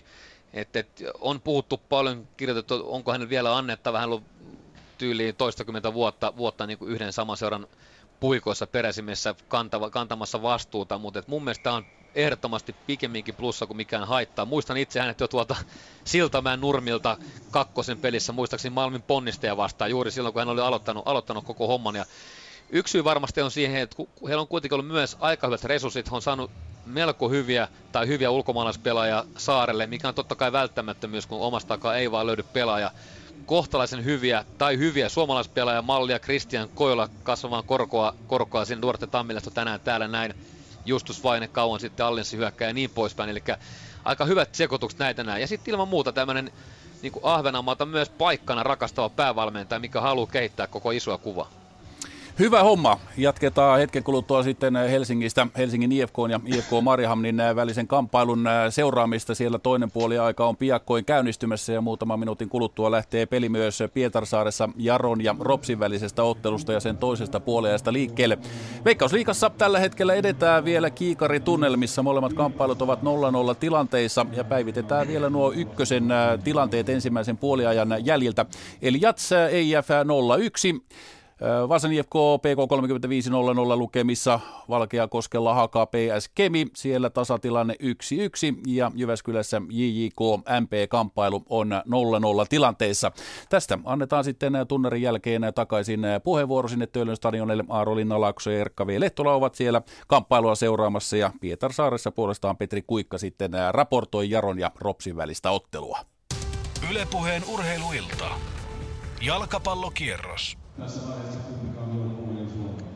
Helsingissä kaikki on valmiina ja hetken kuluttua siis ottelun erotuomari antaa luvan. Ville Nevalainen tänään siis oikeudenjakajana katsastaa vielä sinne, että kaikki on penkeilläkin kondiksessa ja saadaan seuraava 45 minuuttinen sitten käynnistymään. Näin me siis 45 minuuttia tarkkaavaista peliä kummaltakin joukkueelta. Siellä päästiin erikoistilanne osaamista myös esittämään vähän eri kanteilta siinä mielessä, että näitä kulmapotkuja tosiaan kertyi IFK Mariehamnille ensimmäisen puolen aikana se 5 kappaletta. Ja kotijoukkueellakin oli tuossa vaiheessa ainoa muutos, mikä siis nähtiin avaus puolikkaan aikana, oli se, että Ville Taulu joutui kentän jättämään ja HIFK sitä kautta oman vaihdon suoritti ensimmäisen sellaisen jo puolen tunnin kohdalla ja sieltä tuli Jonas Rahimi kentälle ja nyt sieltä sitten myös HIFK terävästi tämän ensimmäisen minuutin tästä toiselta puolikkaalta aloittaa. Keskitys tulee hyvin tuonne maalin tuntumaan ja sieltä puskulla haetaan. Siinä tilanteessa taisi olla itse asiassa Eero Peltonen, joka puskua pääsi yrittämään, mutta maalivahdille asti ei tällä kertaa kotijoukkue IFK on saanut tuota puskua sitten suunnattua. Ja IFK nimenomaan, Helsingin IFK on mun mielestä vastuu tämän pelin niin kuin terävöittämisestä. Heidän tehtävä on nyt, kun hyökkää tuonne Stadinkingen päätyy, tarjota vielä enemmän kuin mihin ensimmäisen puolelle pystyvät. Ja se tarkoittaa lisää vauhtia, lisää tempoa tuon syöttämiseen, rohkeampaa hyökkäyspeliä. Totta kai hieno homma on se, jos ei tapahdu tasapainoa menettämättä, eli pysy siinäkin järki, mutta lisää pitää pystyä, parempaa pitää pystyä. Ja paitsi vihelys keskeyttää puolestaan sitten IFK Mariehamnin hyökkäyksen. Ja katsotaan tähän vielä pikauksena, käydään läpi, että ketkä tänään kokoonpanossa kotijoukkueen HIFK:lla tällä hetkellä tositoimissa ovat. Maalilla siis Karjuhan Eriksson, puolustuksen muodostaa Tuomas Aho, Pauli Kuusijärvi, Tommi Vesala ja sitten Emeka Anja Meele. Ja sitten siitä keskeltä löytyy puolestaan Jukka Halme, Fredrik Lassas ja Joni Korhonen sekä sitten vaihdosta tullut Jonas Rahimi ja sitten tuolla kärjessä puolestaan heillä Ville Salmikivi ja Eero Peltonen. Täällä puolitoista minuuttia on pelattu ja otetaan vielä IFK Mariehamnin kokoonpano tällä hetkellä. Siis Otso Virtanen maalissa ja puolustuksessa Tuomas Mäkinen, Janne Lyyski, Kristian Kojola, Filip Mantilla ja tuossa keskellä uurastavat Duarte Tammilehto, Anthony Dafa ja sitten Amos Hekalier, Brian Spann siinä sitten keskellä vielä ja ylempänä sitten Robin Seed ja Diver Akim Orgil. Ja tällä miehistöllä siis kun joukkueet tällä hetkellä pelaavat Helsingissä ja hetken kuluttua 2 minuuttia toista puoliaikaa pelattu, kun pallo on tuolla kotijoukkueen IFK maalivahti osastolla. Eriksson sen sieltä nopeasti avaa. Ja mikä se on tilanne tällä hetkellä sitten Pietarsaaressa Jaro Rops pelissä, joko siellä tauko on vietetty? Tauko alkaa olla lopuillaan, joukkueet, varsinkin kotijoukko Jaro on pikkuhiljaa tuolla kentällä, mutta ennen kuin siirrän takaisin Helsingin, koska täällä ei vielä pelata toista jaksoa, niin tuore tieto kertoo, että vierasjoukkueen Rovaniemen Palloseura joutuu vaihtamaan maalivahtiaan, eli tuossa ensimmäisen jakson lopussa Ricardo sai kovan tällin päähänsä. Lääkärikin tarvittiin pukuhuoneeseen paikalle. Kyseessä on aivotärähdys ja Ricardo on tuossa tauon aikana sitten tällin seuraksi on joutunut sitten jopa oksentelemaan. Eli tässä tilanteessa ei mitään syytä eikä järkeä ottaa riskiä tämän asian kanssa. Eli Ricardo pois Ropsin maalilta ja maalille tulee sitten toiselle jaksolle Harri Nykänen. Eli tämmöinen ikävä uutinen Ropsin kannattajille täältä Pietarsaaresta. Mutta kun täällä ei toista jaksoa vielä pelata, niin siirretään pieneksi toviksi takaisin Helsinkiin. HIFK, IFK Mariehamn.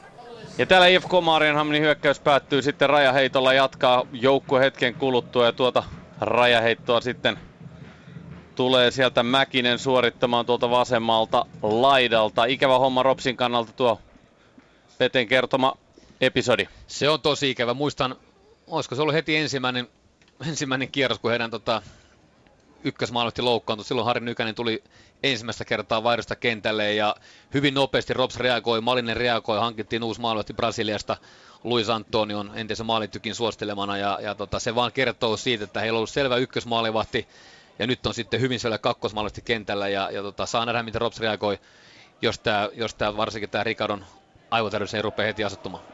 Ja nyt on tiukka tilanne sitten täällä Helsingissä puolestaan siinä pelataan alaspäin IFK Mariehamnin toimesta ja siihen juoksukilpailuun Ville Salmikivi lähtee haastamaan sitten HFK-hyökkäyksestä Otso Virtasta. Tällä kertaa kuitenkin IFK Mariehamnin kannalta maalivahti on ensin pallossa, mutta joka tapauksessa läheltä piti tilanne. Ja täytyy näistä tälleistä, kun puhutaan, niin mainita vielä, että Tommi Vesala on siis tänään tuolla oikeana pakkina HIFK-miehistössä mukana. Ja hänhän oli alkuviikolla otsikoissa äärimmäisen ikävän näköinen tilanne Interia vastaan, kun korva lehti repesi siinä. Ja nyt tuolla on vähän suojattuna ja peitettynä korvaa sitten tänään vedetään kentällä. Kyllä, jonkinnäköinen pääsuoja, tosiaan korva vielä erityissuojuksessa. 49,5 minuuttia Helsingissä. HIFK Mariehamnin keskinäinen kohtaaminen numero 2 tällä kaudella. Tuossa ennen kauden alkua muutaman otteeseen joukkueet kohtasivat 2 tasapeliä ja 1 voitto HIFK:lle on, kun nämä 3 aiempaa kohtaamista nyt sitten tämän vuoden puolelta otetaan huomioon. Mutta jälleen on siellä sitten Otso Virtanen kaukana tuolta maaliltaan ja 16 alueen ulkopuolella avaamassa peliä. Korkealla pallo tulee siihen lopulta ja omille se päätyy keskialueella. Siitä taistellaan ja vähän pomppii tällä hetkellä. Olet Erkka muutaman kertaa tuossa myös huomioinut sen, että pallon haltuotto hyökkäysosastolla kummassakin päässä, niin siinä on se pallo karannut vähän liikaa juuri ratkaisevalla hetkellä. Kyllä se näin on. Meillä on nähty huonoja suorituksia, teknisiä suorituksia. Ei niinkään välttämättä huonoa ajattelua tai kehnoja valintoja, mutta ennen kaikkea teknisesti heikkoja suorituksia.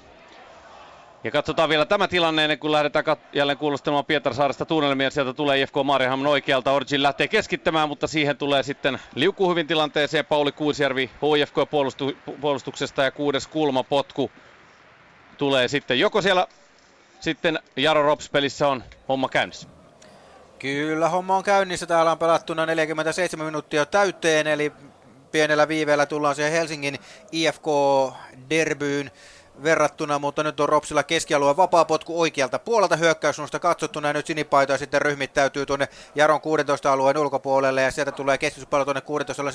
Siinä on hyvän näköinen paikka, pallo pomppii suoraan tuosta annosta sitten maan kautta sitten kerran pomppien maalin yli ja näin siinä sitten vähän säikähtää ainakin kotiyleisöä, että ponnahtaako sen suoraan sitten tuon pompun kautta sisään, mutta ei mene, ponnahtaa maalista yli ja näin tuosta vapaapotkusta ei kuitenkaan sen kummempaa tullut. Siinä oli vaparia antamassa Juha Pirinen, jolla näkyy olevan aikamoinen muulin potku. Vasurilla lähti tuollainen kierteen ja ponnahti sitten tosiaan koko pelaajaletkan ylitse ja maan kautta maalinkin yli. Jesse, josta vaan Jaron maalivahti maalipotkulla keskialueella Reginaldon selkään tullaan. Pirinen siellä on pahan tekijänä ja siitä tulee Jarolle sitten keskialueen vapaa potku. Ilja Vagano menee vapari antamaan ja pistää, ei vaan se oli Brunel, joka pistää sitten 16 kulmaan vasemmalle, perään menee Walter Moore, mutta ei kuitenkaan palloon pääse. Saksella sen ottaa, Saksella lähtee nousuun, Kadio pääsee jalkoineen väliin ja nahkakuula kirvahtaa sitten sivurajasta yli, eli RoPSin heitto, pallo nopeasti peliin, Okkonen takaisin tuonne sivurajan tuntumaan oikealle, sitten palautetaan pallo sinne Obilorille, Obilor pistää pitkää palloa Jaron linjaan, siellä pääsee väliin sitten kuitenkin Jaron puolustus.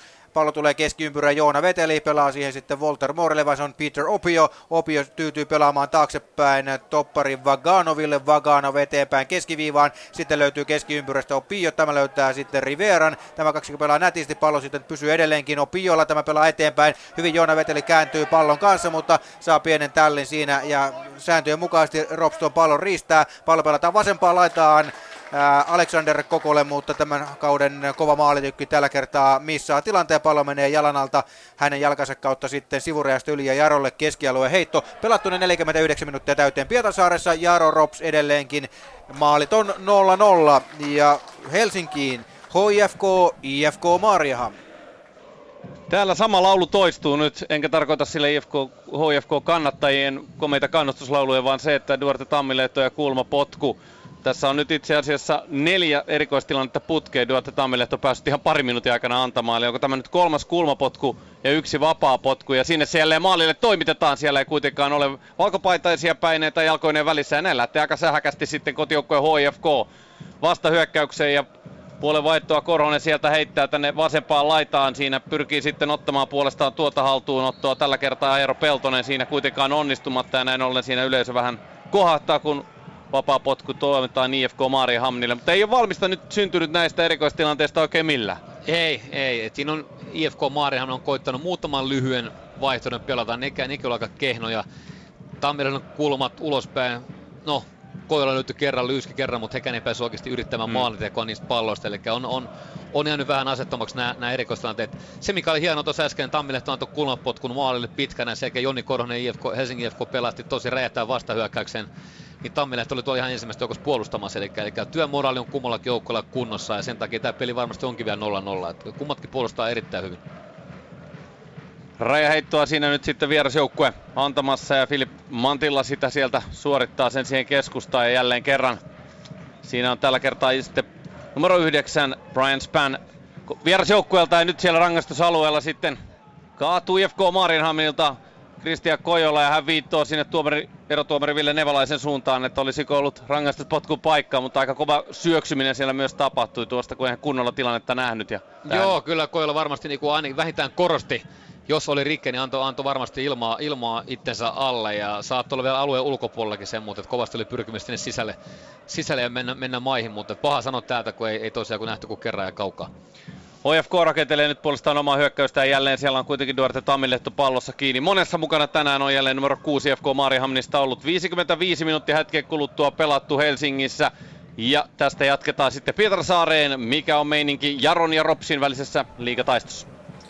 No semmoinen kova taistohan tässä on käynnissä. Pallo tuolla Ropsin puolustuksen alakerrassa tulee pieni kiire kyllä Obilorille, mutta pystyy pitämään pallon itsellään. Jaro katkoo sitten keskialueella. Peter Opio ottaa pelivälineen, avaa vasempaa laitaan. Siellä on Rivera, meksikalaispelaaja, sitten pistää juoksupalloa sitten Walter Moorea kohti. Obilor tulee tilanteeseen. Tulee sen verran selkäpuolelta, että kun Walter Moore sinä menee kontalleen tuonne kentän pintaan, niin sitä tulee Jarolle hyvältä paikalta vapaa potku. 14 metriä päätyviivasta keskialueen suuntaan aivan sieltä vasemmalta sivurajan tuntumasta. Ja nyt on Jose Manuel Riveran paikkaa.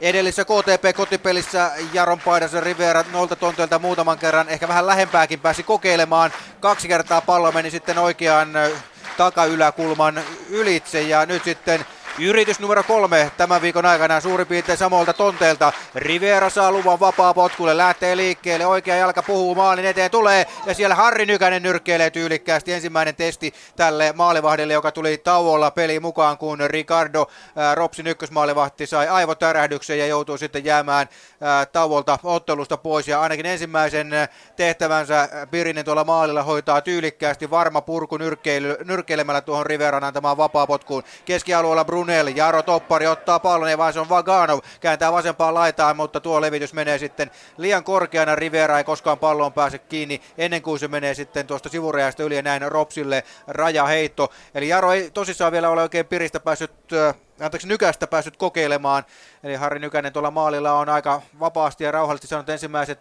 vajaa 10 minuuttia hengähtää, mutta nyt oli ensimmäinen paikka, missä joutui kunnolla reagoimaan ja hyvännäköistä toimintaa Nykäseltä. Ei tautusti mikään helppo paikka tulla kesken ottelun maalivahdin tuonne kamppailuun mukaan, mutta toisaalta jos nyt jotain tästä hyvää hakee, niin Nykäsen kohdalla nyt sitten Jaro nukkuu ja se pääsee Pirinen läpi, mutta viime hetkellä sitten Jesse irtautuu maaliltaan, ja nyt sitten Pirinen saa siitä keltaisen kortin, kun Jesse Öst saa kovan tällin. Eli siellä Jaron topparit kyllä nukkuivat. Pitkä pallo tuonne linjan taakse, ja sitten kumpikaan, ei sen paremmin Vaganov kuin Brunelkaan tilanteeseen reagoinut. Eivät nähneet, että sieltä nyt sitten Juha Pirinen tulee kuin pohjoisen pikajuna, ja pääsi palloon sen verran kiinni, tai oli päästä palloon kiinni, mutta Jesse Öst, Jaron maalivahti, tulee oikea-aikaisesti sitten viime hetkellä maaliltaan ulos ja pystyy koppaamaan kiinni, ja Pirinen kolauttaa ikävän näköisesti Östiä, ja siitä tulee sitten Piriselle varoitus, ja Östiä hoivataan. 54 minuuttia täyttyy, Pietarsaaressa edelleenkin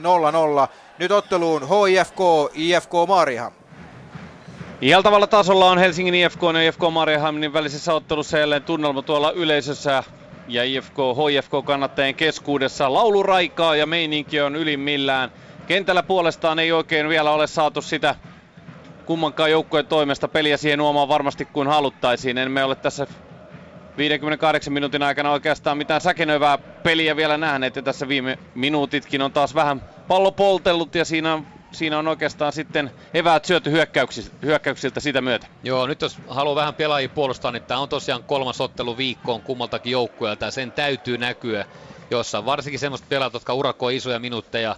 ja on vaan isossa roolissa ja heidän pitää osallistua minuutista toiseen tämmöisten liigapelien ratkaisemiseen, niin kyllä se kaikesta näkyy. Ja se saattaa just, väsymys saattaa johtaa huonoihin teknisiin suorituksiin. Se on tämmöinen syy- ja seuraussuhde ihan yksi merkittävimmistä niistä.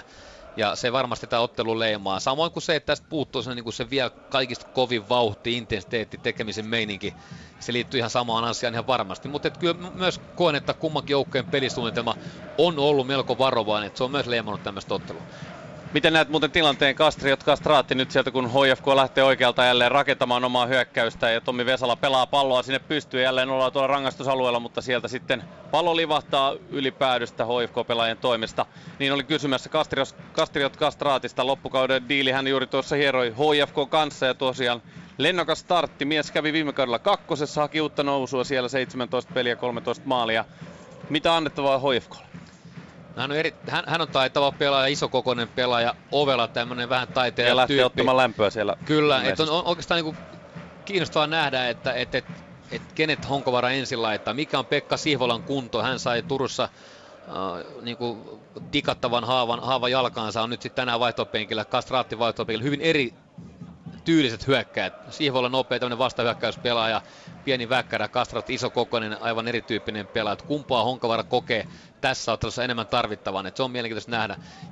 Jos IFK olisi alakynnessä, Helsingin IFK joutuisi ottamaan vastaan ja iskemään se tuota niin nopealla hyökkäyksillä, niin se varmasti olisi Sihvola se valinta. Kun sieltä nyt HIFK rakentelee hyvää paikkaa. Anja Meele ensimmäisellä puolella näytti vasemmalta laidalta hyvän nousun. Tälläkin kertaa komea haltuunotto sieltä, keskitys matalana tuonne maalin edustalle, mutta tällä kertaa sieltä ei onnistu Ville Salmikivi viimeistelemään, vaan siihen tulee IFK:n Otso Virtanen, IFK Mariehamnin maalivahti palloon. Kyllä, jos IFK ei olisi joutunut vaihtamaan taulaa pois ekalla puolella, jos vielä kaikki kolme vaihtoa käytössä, niin pitäisi melko varmana, että IFK saattaisi jopa vaihtaa kummat sekä Salmikiven pois että Peltosen pois, laittaa siihen nimenomaan Sihvolan Kastraatin tilalle, mutta nyt kun heillä on vaan kaksi vaihtoa jäljellä, en usko, että Honkavara ottaa kahta vaihtoa kovin nopeasti. Kastraatti sieltä on hetken kuluttua tulossa ja palataan siihen sitten, kun ollaan jälleen piipahdettu ottelussa Jaro RoPS. Mitä kuuluu Pietarsaarelle? Maalia täällä kaipaillaan niin kuin Helsingissäkin. 0-0 mennään. Jaro viime aikoina pääsi muutaman kerran terveenäköisesti vastahyökkäyksi. Jaro tulee jälleen vasempaa laitaa pitkin. Walter Moore kaukolaukaus, mutta sihti vähän reilun maalin verran oikealta ohi. Harri Nykänen RoPSin maalilla kurottaa koko pituuteensa, mutta ei palloon kiinni päässyt, mutta ei tarvinnutkaan, koska tuo Walter Mooren veto parista kympistä menee sitten maata pitkin oikealta ohitse reilunlaisesti. Eli Jaro muutaman kerran nyt päässyt tässä ihan viime minuutteina sellaisiin hyvänäköisiin, ehkä Jarolle tyypillisiin hyökkäyksiin, että nopeasti isketään sieltä tilanteisiin ja sitten Jaro on päässyt kokeilemaan, mutta ihan se viimeinen syöttö ei ole sitten kohdalle mennyt, tai sitten se viimeinen ratkaisu. Peter Opio pelaa palloa eteenpäin, mutta ei oikein huomaa, ei vaan se oli Kadio, joka ei huomannut, että kaveri tulee sieltä takaa ja pääsee vähän jalkoineen väliin, ja sitten seuraava RoPSin yritys katkeaa puolestaan Walter Mooren, pallo menee sivurajasta yli, RoPSin heitto oman alueen puolesta välistä oikealta puolelta. Heittämässä siellä oli RoPSin sinipaidoista numero 5, eli peliin numero 5 Janne Saksela, ja sitten keskialueella palloja pyörii ja jälleen sitten Jaron rike taitaa olla Walter Moore ja RoPS ottaa vapaapotkun nopeasti ja näin lähtee Posinkovic pallon kanssa, tulee syöttää vasemmalle puolelle 16 viivaa ja nyt on vetopaikka, Pirinen lähtee laukomaan, mutta laukoo hehtaari tykillä vasemmalta ohitse. 0-0 Pietarsaaressa, kohta 59 minuuttia täynnä. Helsinkiin HIFK, IFK Mariehamn. 62 minuuttia ja risat on Helsingissä pelattu ja sen toinen vaihto kotijoukkue Helsingin IFK:lta nähtiin hetki sitten, kun kentältä tuli pois sitten Ville Salmikivi tuolta kärjestä ja hänen paikalle juuri, mistä Erkan kanssa puhuimme tuossa, Kastriot Kastraatti tuli kentälle ja numero 99 selässä hän kertoi tuon ensimmäisen VPS-pelin jälkeen, että mistä pelinumero jontaa juurensa. Perheen kanssa oli istuttu alas palaveraamaan ja pikkuveli lopulta sanoi, että minä päätän tällä kertaa ja se oli 99 se pelinumero. Sillä mennään ja katsotaan mitä Kastraatti ja HIFK saavat aikaa. Niin Erkka, tässä nyt on sitten aika lailla asetelma samankaltainen, mutta Kastraatti tietysti fyysisenä pelaajana tuonne oman pelotteensa tuo. Joo, tämä oli, että Kastraatti pystyy pelaamaan tätä kymppipaikkaa tämmöisenä kohdehyökkäjänä, joka pelaa selkä vastaan maalia kohti, ottaa palloja kontrolliin, jakaa sitä muille. Ei ole mikään tämmöinen vastahyökkäyspelaaja, mutta on myös hyvä tuolla boksissa isokokoisena pelaajana, riittävän taitavana pelaajana, pystyy ratkaisemaan myös itse tuolta rankkarillaan sitä näitä otteluita. Ja tosi mielenkiintoinen niin kuin katso, mikä hänen nykykuntonsa on. Eli tiedän, tunnen pelaan tosi hyvin hoikossa, viettänyt monta vuotta, niin kuin koko hänen perheensä, eli neljä palloa potkivaa veljestä, jotka kaikki, koko perhe täysillä mukana tässä jutussa, ja Kastraatti ura on niin kuin värikäs, hän on ollut vähän hankalan pelaajan maineessa. Nyt jos hän pysyy ehjänä, jaksaa tehdä töitä, niin tämä on hänen niin kuin tämmöisiä viimeisiä suuria näytönpaikkoja mun mielestä. Kyllä vaan komea paluu nyt siis liigaympyröihin tuon toipumisjakson jälkeen, mikä on ollut, ja tällä kentällä on tulosta syntynyt ennenkin Bangor Cityä vastaan, muistamme HIK:ssa hän paukutti 2 maalia, 2 syöttöä samaan otteluun, kun mestariliiga taas ollut toisen vaiheen karsintoja mentiin silloin, ja meno oli ylimmillään katsomossa ja miehellä kentällä siinä matsissa. Kyllä, mutta tavallaan niin kuin maailma auki, mutta sen jälkeen niin kuin vaikeita aikoja Valkeakoskella ja Hongassa ja muuta, ja aika monesti vaikeudet johtuu siitä, että valmentajat on kokenut, että hän ei tee riittävästi töitä, hän ei ole tarpeeksi sitoutunut, ja aika, nyt oikeastaan kaikki on itsestään kiinni. Honkavara antaa luottoa, mikä on hieno asia. Nyt pitää tulla tätä töitä ja sen jälkeen pitää tulla tulosta.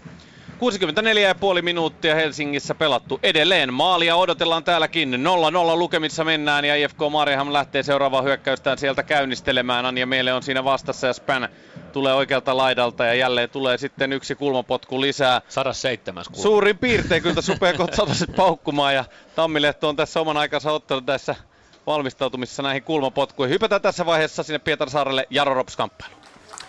Ja täällä tällä hetkellä voisin nostaa 2 asiaa esiin, koska tuolla kentällä nyt ei tällä hetkellä juuri mitään merkittävää tapahdu, niin pari asiaa kentän laidalta. Jaron päävalmentaja Aleksei Jeremenko on muutamaan kertaan kyllä aika lailla vihaisen näköisenä pomppinut tuolla oman vaihtopenkkinsä edessä. Ei ole sadatellut tuomarin toimintaa, vaan sitä, että oma joukkue antaa älyttömän paljon huonoja syöttöjä. Eli tilanteita, missä yhdellä hyvällä syötöllä voisi kotijoukkue murtautuu jopa maalintekopaikoille, niin tulee aivan älyttömästi huonoja syöttöjä, ja niistä sitten RoPS pääsee katkomaan, joskus jopa yrittämään vastahyökkäystä. Ja toinen asia on se, että tuolla rovaniemeläisillä on kyllä aika mahtava faniporukka liikkeellä. Sanotaanko, että 25 henkeä siinä ryhmässä on, ja äsken siellä pompittiin katsomon puolella.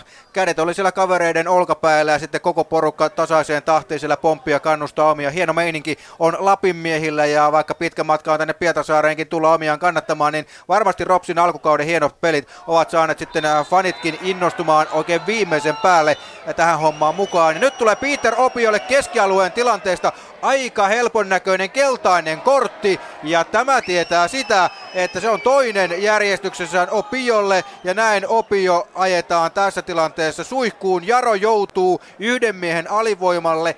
Vähän helpon näköinen tilanne oli, mistä tuo kortti tulee, ja voidaan sanoa, että ehkäpä tässä, no tämä nyt on tietysti vain täältä katsomusta katsottu tilanne, olisiko pitänyt käyttää vähän sitä pelisilmää, että olisi vielä kerran varoittanut, että seuraavasta sitten heilahtaa keltainen kortti, sinällään sitä kortin varmaan ehkä voi antaa, ja nyt Jaro on kyllä aikamoissa sillassa. RoPSille erinomainen paikka nimittäin lisäajan kanssa, tätä ottelua jäljellä vielä puolisen tuntia. RoPS pelaa yhden miehen ylivoimalla, Mäkitalolle pallo vasempaa laitaa Rankarille kulmalle, keskitysmaalin eteen. Jaro sitten yrittää purkaa, pallo tulee sitten tuonne Rankarilon kulmalle, tuonne oikealle puolelle, sitten lähtee Obilorin veto, pallo ponnahtaa Jaron pelaajien kautta sitten Reginaldolle, ja Rivera takaisin Reginaldolle.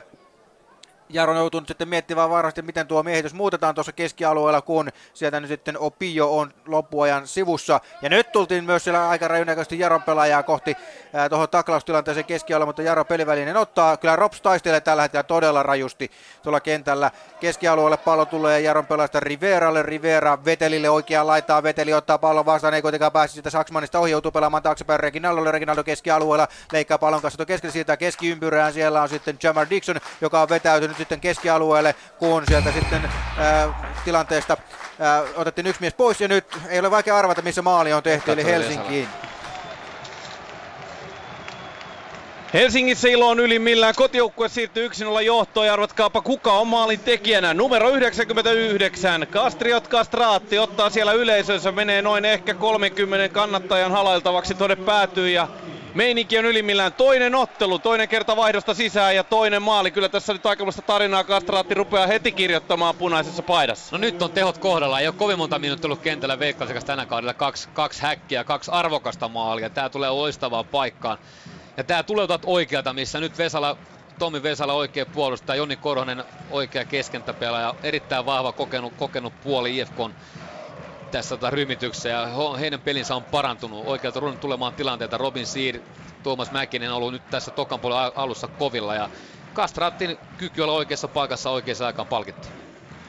Kyllä vaan, ja kyllä tämä nyt aika lailla taruhohtoisesti on lähtenyt jälleen nuorelta mieheltä käyntiin ja nyt katsotaan. Kyllä varmasti tiedettiin siellä kokeneessa alakerrassakin, että minkälainen peluri kentälle tulee, mutta täsmällisesti oikea paikkaa sinne taakse se passi tuli ja Kastraatti on oikea-aikaisesti oikeassa paikassa. Eli kyllä siinä moni asia osui kohdille. Kyllä, tämä oli just sitä mitä on kaivattu. Tulee tämä viimeisen kolmanneksen, se viimeinen syöttö, ratkaiseva syöttö on oikeasti laadukas. Sillä on selvä kohde.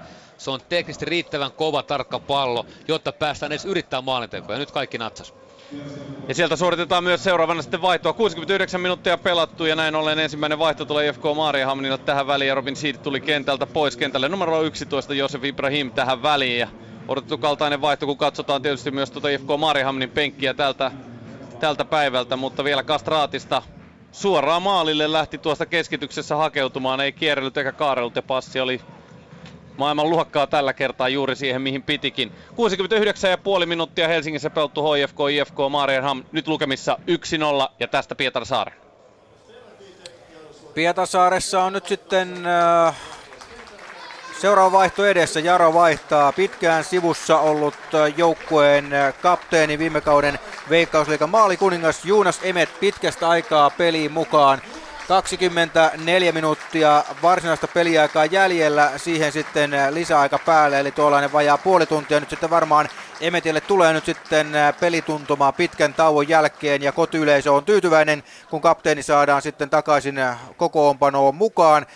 Jose Manuel Rivera tulee sitten kentältä pois, eli nyt sitten tällaisia muutoksia Jeremenko on tehnyt ja tosiaan Jaro yhden miehen alivoimalla Peter Opio keskialueen vähän turha tuollainen taklaustilanne, johon olisi voinut varmasti vähän hellemmin ja tarkemminkin tulla ja siitä sitten se toinen keltainen kortti ja tämähän nyt tietää sitä, että seuraavasta pelistä Opio taitaa olla sivussa, eli edelleenkin kun Jaron rinki on todella pieni, niin näihin ei oikein kotijoukkueella oikeasti olisi varaa, koska siellä kyllä muutamat ukot ovat aika kovalla koetuksella. Keskiympyrässä nyt sitten kolhitaan peliin tullutta Jonas Emet ja Obilor tulee tilanteeseen ja Emet lentää kuin märkä rätti tuohon nurmen pintaan, levittelee tilanteen jälkeen Jari Järviselle otteluerotumalle vähän käsiään, että eikö tuo nyt ollut sitten keltaisen paikka, mutta ei ole.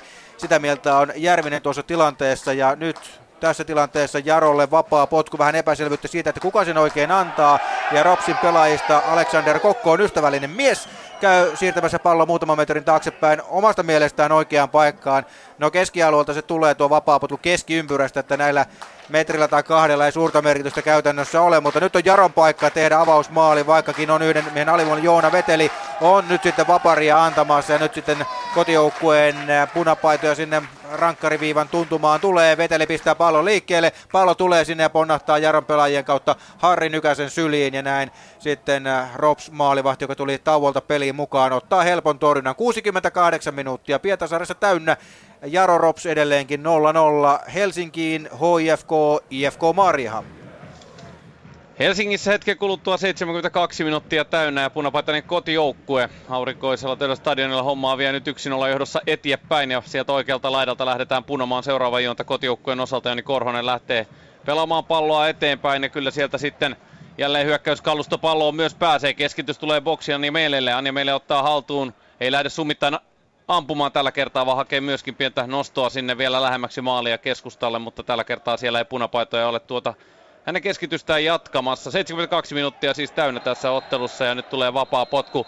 Ja vähän siinä myös tunteet kuohottavat tämän jälkeen. Anja Meele siinä on Tammilehdon kanssa kasvotusta ja sen jälkeen Tammilehto. En oikein näe tuliko kontaktia, mutta siinä oli napit vastakkain aika lähellä ja sen jälkeen Duarte Tammilehto kyykistyi, että osumaa tuli vähän tuohon kasvoihin, mutta siellä nyt käydään vähän hiilenä. Kyllä, Anja Meele taitavasti karkaa tuosta 30 päähän tilanteesta, että hänet unohdetaan tuosta kokonaan, mutta tässä nyt on tätä Tammilehdon kuumenverisyyttä. Antoi kovan taklauksen, ansattu vapaapotku Helsingin IFK:lle, sen jälkeen nokkapokka Anjamelen kanssa. 0-1 tilanne IFK Mariehamnin kannalta, tappiotilanne ärsyttää, se on selvä asia. Peli ei ole kulkenut niin kuin olisi pitänyt. Nämä kaikki tässä yhdistyy tässä hommassa. Kyllä vaan, ja sieltä nyt Tammilehto näyttää peukkua sitten erotuomari Nevalaiselle, kun hän siitä keltaisen kortin myös itselleen ottaa. Eli Joo, se ei kovin paljon ei käytä peukkukaan näytellä, puhumattakaan muista sormista, mutta IFK on ollut parempi toka puoli. IFK on ansainnut tämän johtonsa ja pystynyt ottamaan pelistä merkittävästi suuremman niin kuin palan tästä pelistä kuin ekalla puolella. Pystynyt hallitsemaan palloa ja tullut tuommoisen 6-7 punapaitaisen pelaajan voimin ylös hyökkäyskolmannekselle ja on päässyt syvälle ja on päässyt sisälle sen rankkarioalueelle saakka. Eli ihan ansattu johtaa. Nyt on, pystyykö IFK Mariehamn mitenkään tämä omaa peliä muuttamaan? Se on iso kysymys. On hirveän vaikea löytää yhtäkkiä iso ryhtiliike.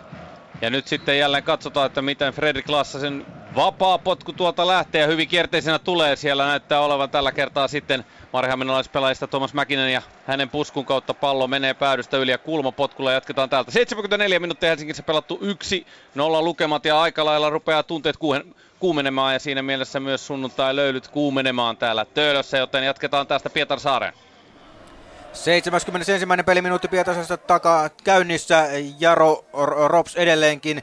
Maalit on 0-0, ei mitään välttämättä maailmanluokan peliä ole tänään nähty. Nyt tulee Juuna Semeteli Jaron pelin tulleelle kapteenille syöttövirhe ja näin sitten Rops pääsee kokeilemaan vasempaa laitaa pitkin, mutta eipä siellä nyt sitten Lapinmiehelläkään tuo sihti ihan kohdillaan syötöissä ole, pallo sivuriasta yli ja näin Jaro ottaa oman alueen puolelta rajaheiton tuosta 16 alueen viivan kohdalta pääkatsomon puolelta ja Jaro ottaa palloa sitten liikkeelle keskialueelle kohti Juuna Semettiä, mutta menee sitten ilmeisesti suoraan siitä sitten heiton kautta sivurajasta yli ja näin ottaa Rops pelivälineen ja Rops lähtee hyökkäykseen. Saksella tulee pallon kanssa, levittää oikeaan laitaan. Nyt on sitten siellä taitaa olla sinipaidalla hyvännäköinen hyökkäys. Tilanteeseen tulee Mäkitalo, mutta hukkaa 16 alueen sisällä pelivälinen. Jaro ottaa pallon itselleen. Walter Moore tuolla vasemmassa laidassa yrittää pelata eteenpäin, mutta ei kuitenkaan onnistu. Okkonen pääsee sitten pienen taklauksen jälkeen palloon kiinni.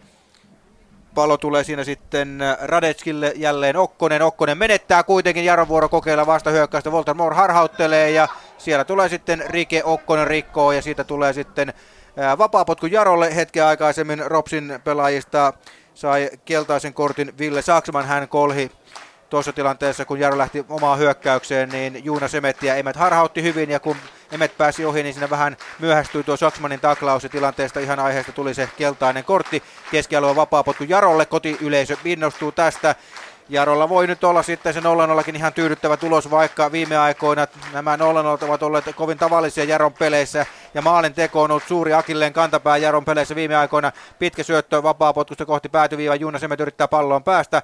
Ei kuitenkaan pääse ja hankkii sitä loppujen lopuksi sitten sen verran ärhäkkäästi tilanteeseen mennen, että siitä tulee sitten Jarolle kulmapotku vasemmalta puolelta. Rops ennen sitä vaihtaa ja kun tässä nyt tämä vaihtotilanne on päällä ja no katsotaan, että tuleeko vaihto vai otetaanko tuo kulmapotku ensin. Sen perusteella tehdään johtopäätökset, että pysyykö lähetys täällä Pietasaaressa. Kyllä näyttää siltä, että kulmapotku otetaan ennen kuin vaihto vierasjoukkueen Ropsille sallitaan. Joona Veteli menee vasemmalta puolelta kulmaa antamaan. Onko tässä nyt sitten Jaron paikka tulla ja ottaa vähän yllätysjohtoa yhden miehen alivoimalla, koska se olisi kyllä aikamoinen paukku. Yhden miehen alivoimassa on taatusti hankala pelata, vaikka ei se kauheasti ole tuolla kentällä näkynyt, että Peter Opio on suihkussa. Veteli pistää pallon takakulmaa kohti, sinne yrittää tulla sitten Kadio, pallo maalin eteen ja siellä sitten pääsee Ropsin pelaa päineen väliin ennen kuin Jaron pelaat siihen tulevat. Ja sitten pääsee kokeilemaan Juuna, Semet ottaa palloa itselle, levittää vasempaan laitaan, Veteli ottaa pallon sillä rankarilla kulmalla vasemmalla, pitää, lähtee leikkaamaan. Sitten tulee taklaus ja näin pallo nousee yläilmoihin ja Rops lähtee puolestaan kokeilemaan omaa hyökkäystään. Keskialueella kuitenkin hyökkäys sitten pysähtyy. 0-0 Pietarsaaressa, 73,5 minuuttia täynnä Jaron ja Ropsin välissä kamppailussa. Helsinkiin HIFK Mariehamn. Helsingissä lukemat 1-0, 10 minuuttia sitten suurin piirtein nähtiin siis tuo avausmaali tälle ottelulle ja tuo maalin iski siis numero 99 Kastriot Kastraatti. Ja Erkka, sinulla oli vielä jotain kassusta, mitä halusit sanoa? Joo, että tämmöinen iso loukkaantuminen ja loukkaantumista toipuminen ja nimenomaan tämä kuntoutusvaihe saattaa myös olla joskus semmoinen herättävä tekijä pelaaja. Se työ kuitenkin siellä niin kuin punttisalin hämärässä yksin tai lenkkipolulla yksin tai näiden hoitopöytien äärellä. Se on aika raakaa ja rajua. Se vaatii hirveästi voimavaroja, se vaatii sitkeyttä ja se on niin kuin parhaimmillaan se on tosi kasvattava kokemus. Ja mä toivon, että se olisi ollut Kastraattille myös, koska se niin kuin opettaa urheilija elämään ja se pakottaa niin kuin tekemään työt huolella, koska jos se ei tee, niin se kuntoutus jää puolitiehen ja sä et palaa samalle tasolle.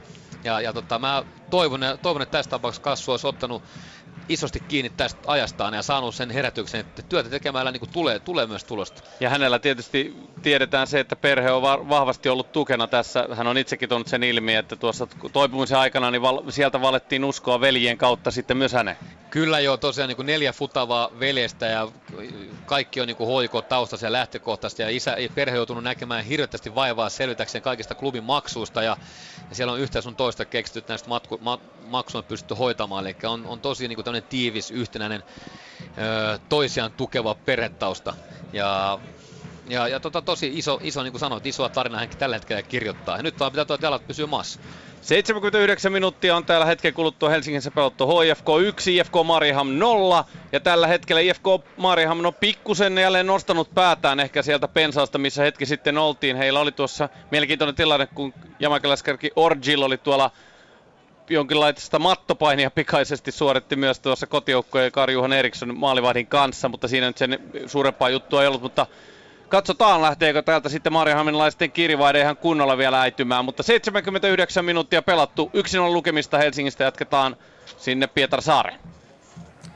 Missä lisää harmaita hiuksia Jaron kannattajille, nimittäin nyt sitten näyttäisi siltä, että Matias Kuhlström joutuu loukkaantumisen vuoksi jättämään kentän ja Jaro on nyt tällä hetkellä 2 miehen alivoimassa. Ropsilla rajaheitto 13 metriä päätyviivasta keskialueen suuntaan hyökkäysalueelta.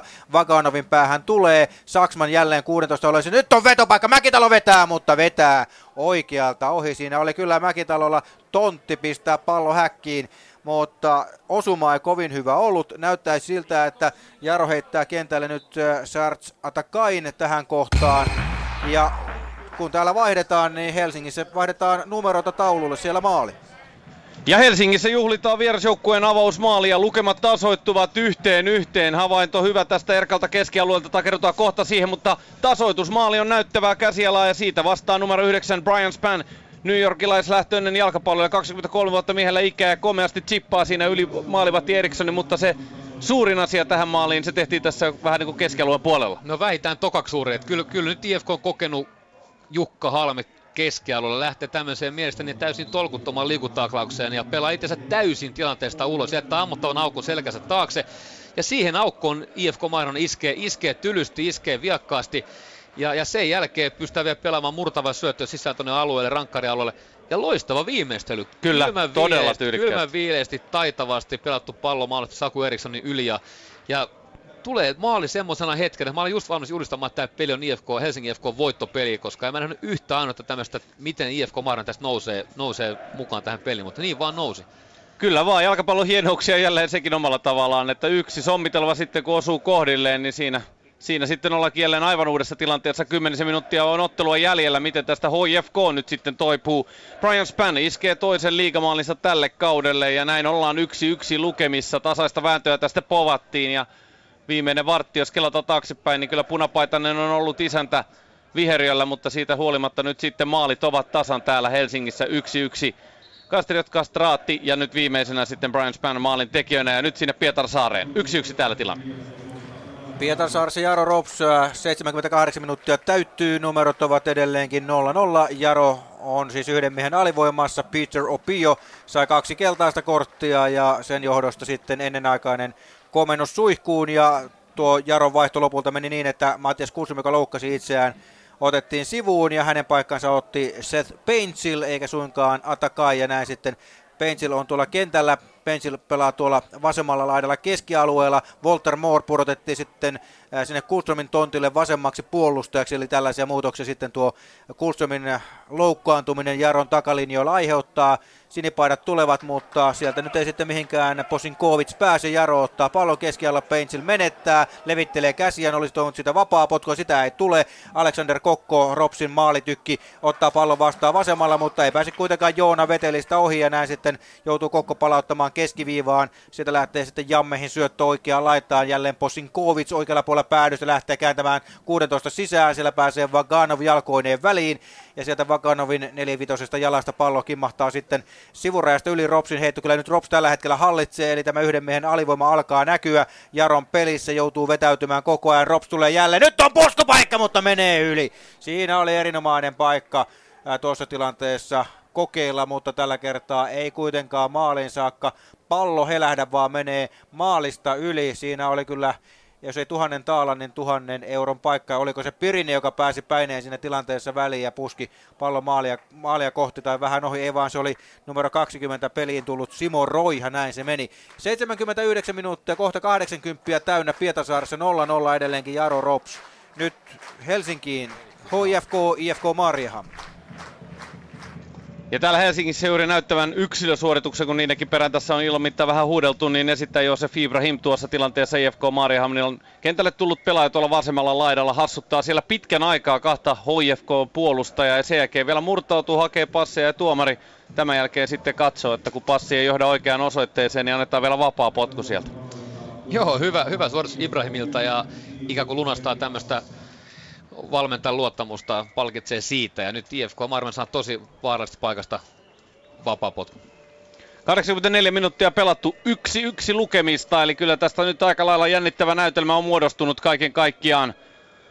Ja vielä siellä katsotaan, että kaikki on valmiina sitten, että vapaapotkua päästään antamaan. Verotuomari Nevalainen antaa siellä vielä ohjeistusta pelaajille, ja hetken kuluttua sitten vaarallinen erikoistilanne vierasjoukkue IFK Mariehamnille täällä, ja Tammilehto siellä jälleen on vapaa potku erikoistilanne, tai hänellä on tänään 15 tällaista tilannetta suurin piirtein tullut, hakee siinä Lyyskiä tuosta keskustasta ja siitä ei päästä kuitenkaan laukomaan, ja näinkö pääsee Kastraatti toimittamaan pallon välimmille vesille. Ei onnistu siinä, eikä onnistu siinä myöskään tuossa tilanteessa Vesala heti, mutta sitten Nevalaisen pilli pelastaa kotijoukkueen. Tästä ei tulosta synny. 85 minuuttia on Helsingissä pelattu. 1-1 lukemista Pietarsaaren. 82. minuutti Pietarsaaressa menossa. 0-0 edelleenkin Jaro Rops, ja viime minuutteina Rops on yhden miehen ylivoimalla saanut nyt painonpisteen pelissä tuonne Jaron alueelle. Jaro nyt sitten tässä saa rajaheiton omalta puoliskot oman alueen puolesta välistä. Reginaldo brassipakki pistää eteenpäin, mutta Saksman pääsee päineen väliin. Sinipaidat tulevat, sieltä Alexander Kokkoa haetaan, mutta väliin pääsee siellä sitten Jaron puolustus. Taisi olla Brunel. Rops tulee uudelleen. Simo Roiha pallon kanssa päädyssä. Vasemmalla kääntää maalin eteen ja menee vähän liian kauaksi koko pelaajaletkan ohitse. Nyt tulee tilanteeseen Seth Painsil, taitavasti nappaa tikkunen, kun Alexander Kokon nenän edestä Painsil lähtee täyteen vauhtiin. Tuore vaihtomies, energiaa riittää, pitää palloa, harhauttelee, haastaa edelleenkin sieltä sitten Sakselaa. Sitten antaa syötön eteenpäin Juuna Semetille. Juuna Semet pallon kanssa vasemmalla puolella, mitä tekee? Antaa takaisin Painsille, jälleen sitten Emet. Tämä kaksikko pelaaja nyt lopulta Emet joutuu pelaamaan taaksepäin lähes keskiympyrään saakka. Vaganov pistää eteenpäin vasempaan laitaan. Painsil juoksee sinne pallon perään, mutta sihti on huono, pallo sivuraista yli Ropsille, rajaheitto oman kulmalipun vierestä. 82,5 minuuttia pelattuna, Jaro Rops 0-0 Helsinkiin, HIFK, IFK Mariehamn. 86 minuuttia pelikellossa täällä Helsingissä, ja sitten tällä hetkellä yhden miehen vajaalla kentällä uurastaa vierasjoukko IFK Mariehamn. Siinä Jani Lyyskillä oli erittäin suuret kivut vasemmassa jalassa, ainakaan ei uskaltanut painoa ja varata sille aluksi. Nyt kuitenkin jo tuossa hölköttelee ja näyttää siltä, että katselee sinne päätuomari Ville Nevalaisen suuntaan, että voisiko, tai tuomarin suuntaan, että voisiko nyt päästä takaisin kentälle. Mutta hetken näytti kyllä siltä, että kipeää tekee, mutta nyt on siellä kokenut toppari jälleen omalla paikalla. Joo, varmaan tekee vieläkin vähän kipeätä, mutta tosiaan 5 minuuttia aikaa jäljellä ja hänen tasostaan johtaja ihan hevillä valmentaja tai oma isänsä tuolta kentältä pois ota, eli hyvä, että Lyyski pystyy jatkamaan IFK Mariehamnin näkökulmasta. Tuosta vielä palaan tuohon IFK Mariehamnin tasoitusmaaliin sen verran, että mun mielestä niin on Honkavaran valmennustyylille on aika harvinaista, että joukkue menettää tällä tavalla johtonsa. Että hän on hyvä niin opettamaan joukkueita, pitämään kiinni tuloksesta, ja tämmöinen kokeneen pelaajan, niin kuin tästä Jukka Halmeen aika helppokin virhe, ja väärin luettu tilanne ja tämmöinen yliinnokkuus, niin ei ole kovin yleistä Honkavaran valmentavalle joukkueelle. Päinvastoin, he on yleensä pystynyt käyttämään vastaan tämmöiset hölmölyt, innokkuudet, kurittomuudet hyväkseen. 7 miehen voimi siinä vastahyökkäystä HIFK haki, mutta tämä kuitenkin kuivui kasaan, kun pallo ei saatu sen hyökkäyksen vauhtiin pelattua. Ja näin ollen Rahimi ottaa tuossa keskialueella rauhassa palloa joukkueelle ja lähtee katsomaan, mistä sitten maltillisesti sitä hyökkäystä saadaan. Anja Meele vasemmasta laidasta laittaa siihen Rahimille keskustaan. 88 minuuttia kohtaa on pelattu Helsingissä. Rahimi käyttää pallon siinä Kastraatilla. Saa sitten vielä itsellä huippupaikan ja tämän pelastaa nyt sitten loistavasti Otso Virtanen. Hyvin pelattu tilanne joka tapauksessa. Loistava Rahimi Kastraatti. Ja Kastraatti tässä myös parhaimmillaan. Hän on hyvä syöttöseinä tuossa keskialueella. Pystyy antamaan ovelle ja murtavia syöttöjä. Otso Virtanen taas kerran mies paikalla. Kyllä. 88 minuuttia Helsingissä pelattu 1-1 lukemat tästä sitten Jaro RoPS-otteluun. 85 minuutti täynnä. Äsken oli RoPSin johto-osuma todella lähellä. Sieltä pääsi nimittäin Ville Saksman ampumaan reilusta 20. Kova veto, erittäin kova laukaus. Jesse Öst pystyy sen kuitenkin peittämään. Ei saanut kuitenkaan liimattua palloa heti, mutta syöksyy sitten pallon päälle ennen kuin yhtään sinipaitaa tilanteeseen ennätti. Näin 0-0 se edelleenkin mennään, eikä Jaro joutunut palloa kaivamaan verkoista, mutta nyt vähän huono syöttö jälleen tuolla alalinjoilla. Eli Walter Moore antaa harhasyötä. Näin pääsee RoPS terävänäköisen hyökkäyksen oikeaan laitaan pitkin. Sieltä sinipaidat tulevat kääntö keskelle, mutta väliin pääsee Jaron pelaajista nyt sitten Walter Moore. Sitten Jaro purkaa kohti vasempaa laittaa keskialueelle. Siellä on Seth Painsil, mutta menettää tilanteessa sitten välittömästi pallon Posinkovicille. Näin RoPS jatkaa painettaan. Sieltä tulee sitten Mäkitalo, syöttää tuonne kohti 16 viivaa. Jaro katkoo ja sitten on Jaron vuorokokeilla, mutta Veteliltä vähän huono syöttö. Nyt tällä hetkellä Jaron syöttövirheet saattavat aiheuttaa jatkuvaa vaaraa tuonne kotijoukkueen päätyyn. RoPS tulee vielä kerran. Siellä on Roiha, kääntää 16 sisään sinne rankkaripilkun kohdalle, mutta siellä siivoaa sitten, taitaa olla sitten Jaron Vaganov ja pallo sivuraista yli. 85,5 minuuttia täynnä Pietasaaressa, Jaro RoPS 0-0, Helsinki HIFK, IFK Mariehamn.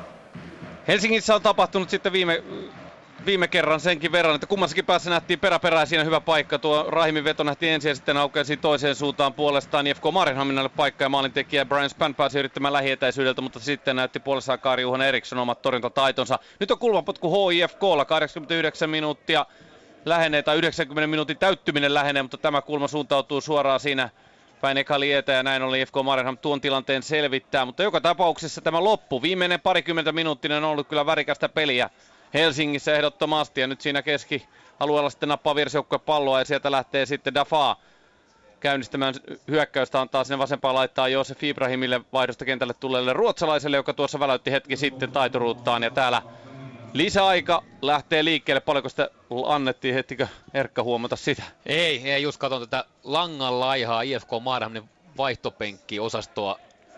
No. Ja hypätään Pietarsaareen, siellä tapahtuu rankkari ilmeisesti.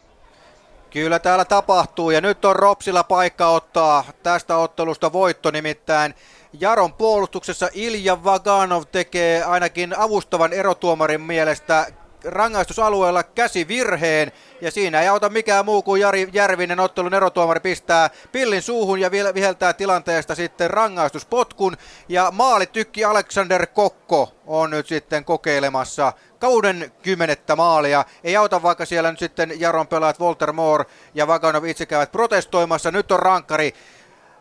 Alexander Kokko pallon takana, Jesse Öst on vastassa. Mitä tässä nyt tapahtuu? Kokko lähtee liikkeelle, laukoo ja laukoo varmasti pallon maaliin. Jesse Öst aavistaa väärään suuntaan ja näin RoPS siirtyy 1-0 johtoon, kun 88. peliminuutti on käynnissä. Jaro kaiken lisäksi yhden miehen alivoimalla, joten kotijoukkueen kannalta näyttää tällä hetkellä todella pahalta. 1-0 RoPS johtaa rankkarimaalille, Alexander Kokko kauden 10. osuma. Nyt takaisin Helsinkiin, HIFK, IFK Mariehamn. Helsingissä 90 minuuttia on siis täynnä ja lisäajalla mennään 1-1 lukemat HIFK ja IFK Mariehamnin välisessä koitoksessa on. Tunti oli pelattu, kun alkoi tapahtua. Kastriot Kastraatti tuli kentälle, kun siellä nyt vaatii kotiyleisö sitten rankkaria 16 viivalta. Sitä ei kuitenkaan anneta ja näin ollen mennään toiseen päähän ja Orgil on siellä 1-2 HIFK-puolustaja vastaan ja lähtee vasurilla kokeilemaan, mutta menee sieltä kulmasta ohi tällä kertaa tai tolppaa metrin verran ohi maalin tuo potku. Kyllä epätoivoinen yritys mielestäni, että olisi voinut pitää palloa vielä pidempään tai pyrkii menemään kahdesta topparistakin ohi, että pääsisi paremmalle laukaisusektorille. Tuolta hyvin harvoin pystyy maaleja tekemään. Joni Korhonen käy kuumana. Täältä on taas hyvin vaikea sanoa näin kaukaa, että oliko vaparin paikka vai ei, mutta IFK olisi saanut vaparin aivan tuosta 16 rajan tuntumasta, eli en yhtään ihmetä, että ottaa pikkasen lämpöä. 1-1 lukemat. HIFK:lla tosiaan näytti hyvältä 1-0 tilanteessa. Hieman kipsiä oli päällä valkopaitaisella vierasjoukkueella, mutta sitten IFK Mariehamn pieni virhe keskialueella pääsi siitä sitten kuittaamaan ja iskemään tasoitusmaaliin ja sen jälkeen on aika tasavahvasti ottelua viety läpi. Se mikä huomionarvoista ehkä tänään on, niin on kulmapotkut. 3 kulmapotkua HIFK:lla, 10 peräti vierasjoukkue IFK Mariehamnilla ja IFK Mariehamn ja siinä Josef Ibrahim pääsee katkoon ja näin ollen siitä jälleen hyökkäystä lähdetään kasaamaan. Hänen keskityksensä tulee tällä kertaa kuitenkin maalintekijä Span ei tuohon ylety ainakaan ensimmäisellä kertaa ja Anja Meele pallon itselleen ottaa. Jatketaan tästä sinne Pietarsaareen. Pietasaaressa pelataan jo viimeistä varsinaista peliminuuttia, eli 90 minuuttia on käynnissä. Jaro on tappiolla kotiyleisönsä edessä 0-1. RoPS teki rankkarista sen 1-0 maalin. Ja Ilja Vaganovin katsottiin pelanneen katkaisupallos, eli tuonne Jaron linjaan tuli syöttö ja sitä meni Vaganov katkomaan. Ja pallo pomppi siellä vähän hänessä, osui ilmeisesti käteen ja siitä se rankkari tulee. Ja Alexander Kokko kauden 10. maali, varmasti rankkari pilkulta. Jesse Öst Jaron maalilta lähtee nyt sitten Jarolle, keskellä on vapaa potku ja siellä on Jesse Öst maaliltaankin ulkona tuolla kuunnelta sisällä. Tuleeko Jarolle paikkaa? Ei tule, siellä yrittää Öst päästä laukomaan, ei onnistu. Pallo tulee Seth Pageille, tämä laukoo kaukaa, mutta laukoo maalin mitan RoPS-maalista yli ja näin. Kun 90 täyttyy, niin tulee RoPSille maalipotku. 4 minuuttia lisäaikaan. 1-0 RoPS johtaa Pietasaaressa Jaroa vastaan. Nyt Helsinkiin IFK Mariehamn. Aivan viime hetket tästä ottelusta on kyllä käynnissä ja nyt on sitten vapaa potku HIFK läskestä. Ei tullut 16 rajan tuntumasta, nyt siitä tulee mitä tuohon matkaa kertyy. 25 metriä ainakin. Joo, suurin piirtein. Ja siellä on pallon takana eniten tällä kaudella peliminuutteja joukkueessa saanut numero 31 Joni Korhonen. 2 maalia tällä kaudella. Edellisessä ottelussa nähtiin nätti pilkkumaali häneltä. Mikä on ratkaisu? Suoraan yritetään jo tolppaa, kilataan jatkotilanne vielä HIFK:lla ja siitä pusketaan yli. Ai. Siinä se oli paikka, ehkä kenties se viimeinen, aikalailla viimeisiä vetelejä. Kuka siellä, oliko Rahimi? Jukka Halme oli ratkaisemassa tota. Kyllä, ja nyt lyhistyy ja samalla tämä ottelu on sitten taputeltu. Vihelystä en kuule, mutta pelaajat siellä murtuneena. Kotijoukkueen HIFK-pelaajat lyhistyvät 5 pelaajaa sinne nurmen pintaan. Enemmän oli tarjolla. No tämä kertoo just siitä, kumpi joukkoja on nyt tähän tulokseen pettynyt. Helsingin IFK on. Eli joukkue oli tokalla puolella selvästi vieraitaan parempi.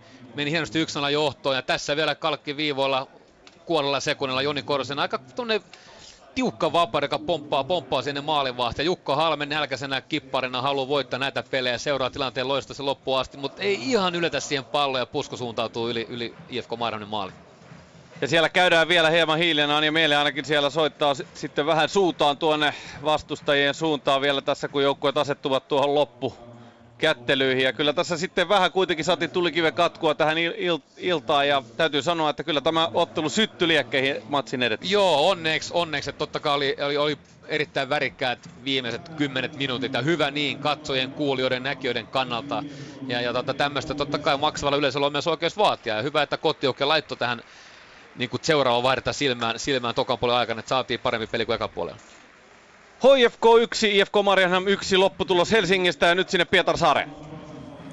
Missä jälleen kerran 1 pelaaja on tuolla kentän pinnassa, se on numero 7 RoPSista Mika Mäkitalo. RoPSaa vapaa potkun ja pelaa nyt sitten sekuntia pois pelikäs lisäaikaa. Tässä mennään, pallo on Pirisellä tuolla Jaron rankkarialueen. Jaron kulmalipun tuntumassa, pelaa siellä sitten sekunteja pois. Jaro ei pääse millään palloon kiinni. Vähän epätoivoistakin on Jaron yrittäminen viime aikoina ollut. Nyt kärkeen on Jaro nostanut sitten toppari Juhan Bruneli, joka kyllä tuolla kumppaneiden kanssa, eli Emmet ja muiden kanssa tekee kovasti töitä. Mutta nyt on RoPSin paikka, kantapää yritys, pallo jää maali eteen. Emmet ottaa, nyt katsotaan mitä sinne kotijoukkue tekee. Pitkä pallo, Jonas Emmet ottaa pallon vastaan tuolla keskiympyrän liepellä, antaa oikea laita. Nyt on vielä Jarolla tässä hyvänäköinen paikka. Seth Benson tulee haastaa. Siellä menee pakista ohi. Mitä tekee? Syöttää taakse, mutta löytyykö sitä vetäjää? Kadio tulee laukoon. Pallo muuttaa suunta. Menee sitten kuitenkin pelaajien kautta oikealta maalista ohi. Siinä oli kyllä nyt Jarolla paikka tasoittaa. Kulmapotku tulee. Vielä Jarolla on sauma. Kulmaa menee antamaan sinne Walter Moore. Katsotaan, ja siellä on Jesse Öst. Jaron maalivahtikin on nyt sitten tuolla kulmapotkutilanteessa 16 alueen sisällä hyökkäys päässä. Walter Moore lähtee vauhtiin, pallo liikkeelle, etukulma kohti tulee, mutta RoPSin pelaa pääsee väliin ja sitten siellä pääsee Mäkitalo palloon ja sitten lähtee Okkonen yrittämään ratkaisua, mutta se menee sitten sivureasta yli. Jaro saa oman alueen puolesta välistä rajaheiton ja nyt sitten siellä metrejä varastetaan sen verran, että siinä ottelu erotuomari puuttuu tilanteeseen. Jaro ottaa pallon. Vieläkö ehtii Jaro hyökätä tässä? Nyt on Jesse takaisin Jaron maalille. Vielä Peintsi lähtee harhauttelemaan. Nyt vielä viimeinen hyökkäys tulee Jarolta. Syöttö on vähän huono. Tulee sinne kohti Brunellia, mutta Brunelli ei pysty pitämään. RoPS ottaa ja näin lähtee sitten vierasjoukko hyökkäämään vasempaa laitaa pitkin. Siellä RoPSin vaihtopenkin luona on osa tuulettelee, odottaa, että peli päättyy minä hetkenä tahansa, niin tapahtuikin, mutta Reginaldo vielä pitää palloa pelissä, antaa keskiympyrään, onko tämä Jaron viimeinen hyökkäys, pallon kanssa tulee sieltä nyt sitten Jamar Dixon, tulee antaa vasempaan laitaa Juuna Semet, nyt on viimeinen paikka, Emet syöttää, mutta Rob purkaa tuolta päätyviivasta yli, meneekö päätyviivan yli, kyllä menee, Jarolle tilanteesta kulmapotku, mutta sitä ei ehditä enää antaa, RoPS voittaa Pietarsaaressa 1-0 Alexander Kokon rankkarimaalilla, joka tuli aivan ottelun loppuhetkillä Ilja Vaganovin käsivirheen jälkeen. Jaron pelaajat ovat pettyneinä tuolla kentän pinnassa, polvistuneena siellä. Tänään ei natsannut kovaa taistelua, mutta lopulta vähän ehkä onnetarkin Jaron hylkäsi. Ja viimeinen puoli tuntia yhden miehen alivoimalla. Se nyt sitten kostautui viime kädessä tässä ratkaisevassa tilanteessa, kun tuo käsivirhe tuli. No, se olisi voinut tulla totta kai, vaikka olisi täysi miehityskin kentällä, mutta kyllä RoPS ottelun loppua kohti enemmän ja enemmän hallitsi. Tässä mielessä rovaniemeläisille ansaittu voitto.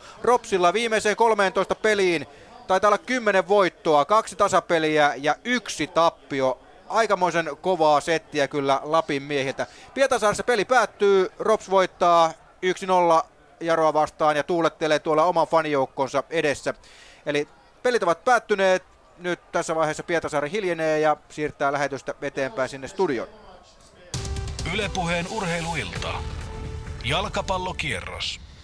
Näin, kiitoksia Aaro Linnalaakso, Erkka V. Lehtola. Helsingin IFK Mariehamn ottelu päättyi lopulta siis lukemiin 1-1 Kastraatille sekä Brian Spanille, IFK:n hyökkääjäpelaajalle, molemmille kauden toinen maali. Ja Pietarsaaressa Jaro RoPS ottelu päättyy lukemiin 0-1. Alexander Boris Kokko iskee kauden 10. maalinsa ja jos oikein katsoin, niin se on hänelle jo kauden 3. rankkarimaali ja hän on tällä hetkellä Veikkausliigan maalipörssin kärjessä. Katsotaan vielä, mitä on tapahtunut jalkapallon ykkösessä. Sen verran tässä on vielä lähetysaikaa jäljellä. Toisin sanoen Jats Ekenesi IF-ottelu on päättynyt vierasvoittoon 2-3. Siellä Konate on tehnyt hattutempun vieraiden osalta. Vaasassa IFK ja PK35 välinen kamppailu päättyy lukemiin 0-2. Valkeakoskella Hakani ja PS Kemin välinen ottelu ei toisella jaksolla maaleja enää tarjollut ja loppulukemat tehtaan kentällä 1-1. Jyväskylässä JJK puolestaan iski toisella puoliajalla reiluun 15 minuuttiin 3 maalia MP:tä vastaan, joten jyväskyläläisille sieltä 3-0 voitto. Sarjataulukossa RoPS vahvistaa omaa kakkospaikkaansa, nousee 32 pisteeseen, se on nyt 4 pistettä HJK. Yksi ottelu vähemmän pelattuna. IFK Mariehamn pysyy sarjassa 4, sillä nyt pinnoja 25. Ja Helsingin IFK nousee puolestaan 19 pisteeseen. Senkään sarjasijoitus ei muutu tästä yhtään mihinkään. Ja Jaro pysyttelee edelleenkin 10, sillä on pisteitä 13 kaiken kaikkiaan. Ja nopeasti voidaan vielä mainita tuo Itä-Länsi-kamppailu. Se päättyi Hyvinkäällä Pihkalan kentällä lännen 2-1 voittoon. Ratkaisu nähtiin supervuorossa. Huomenna maanantaina lisää Veikkausliigaa kello 18.30 Turussa käynnistyy ottelu FC Interin ja HJK:n välillä. Sen jälkeen huilataan sitten ensi viikonloppuun saakka Veikkausliiga-otteluiden merkeissä. Minä olen Tero Kainulainen, äänitarkkailijana tänään Rolf Samuelsson. Tästä jatketaan sitten Yle Puheen iltaan. Yle Puheen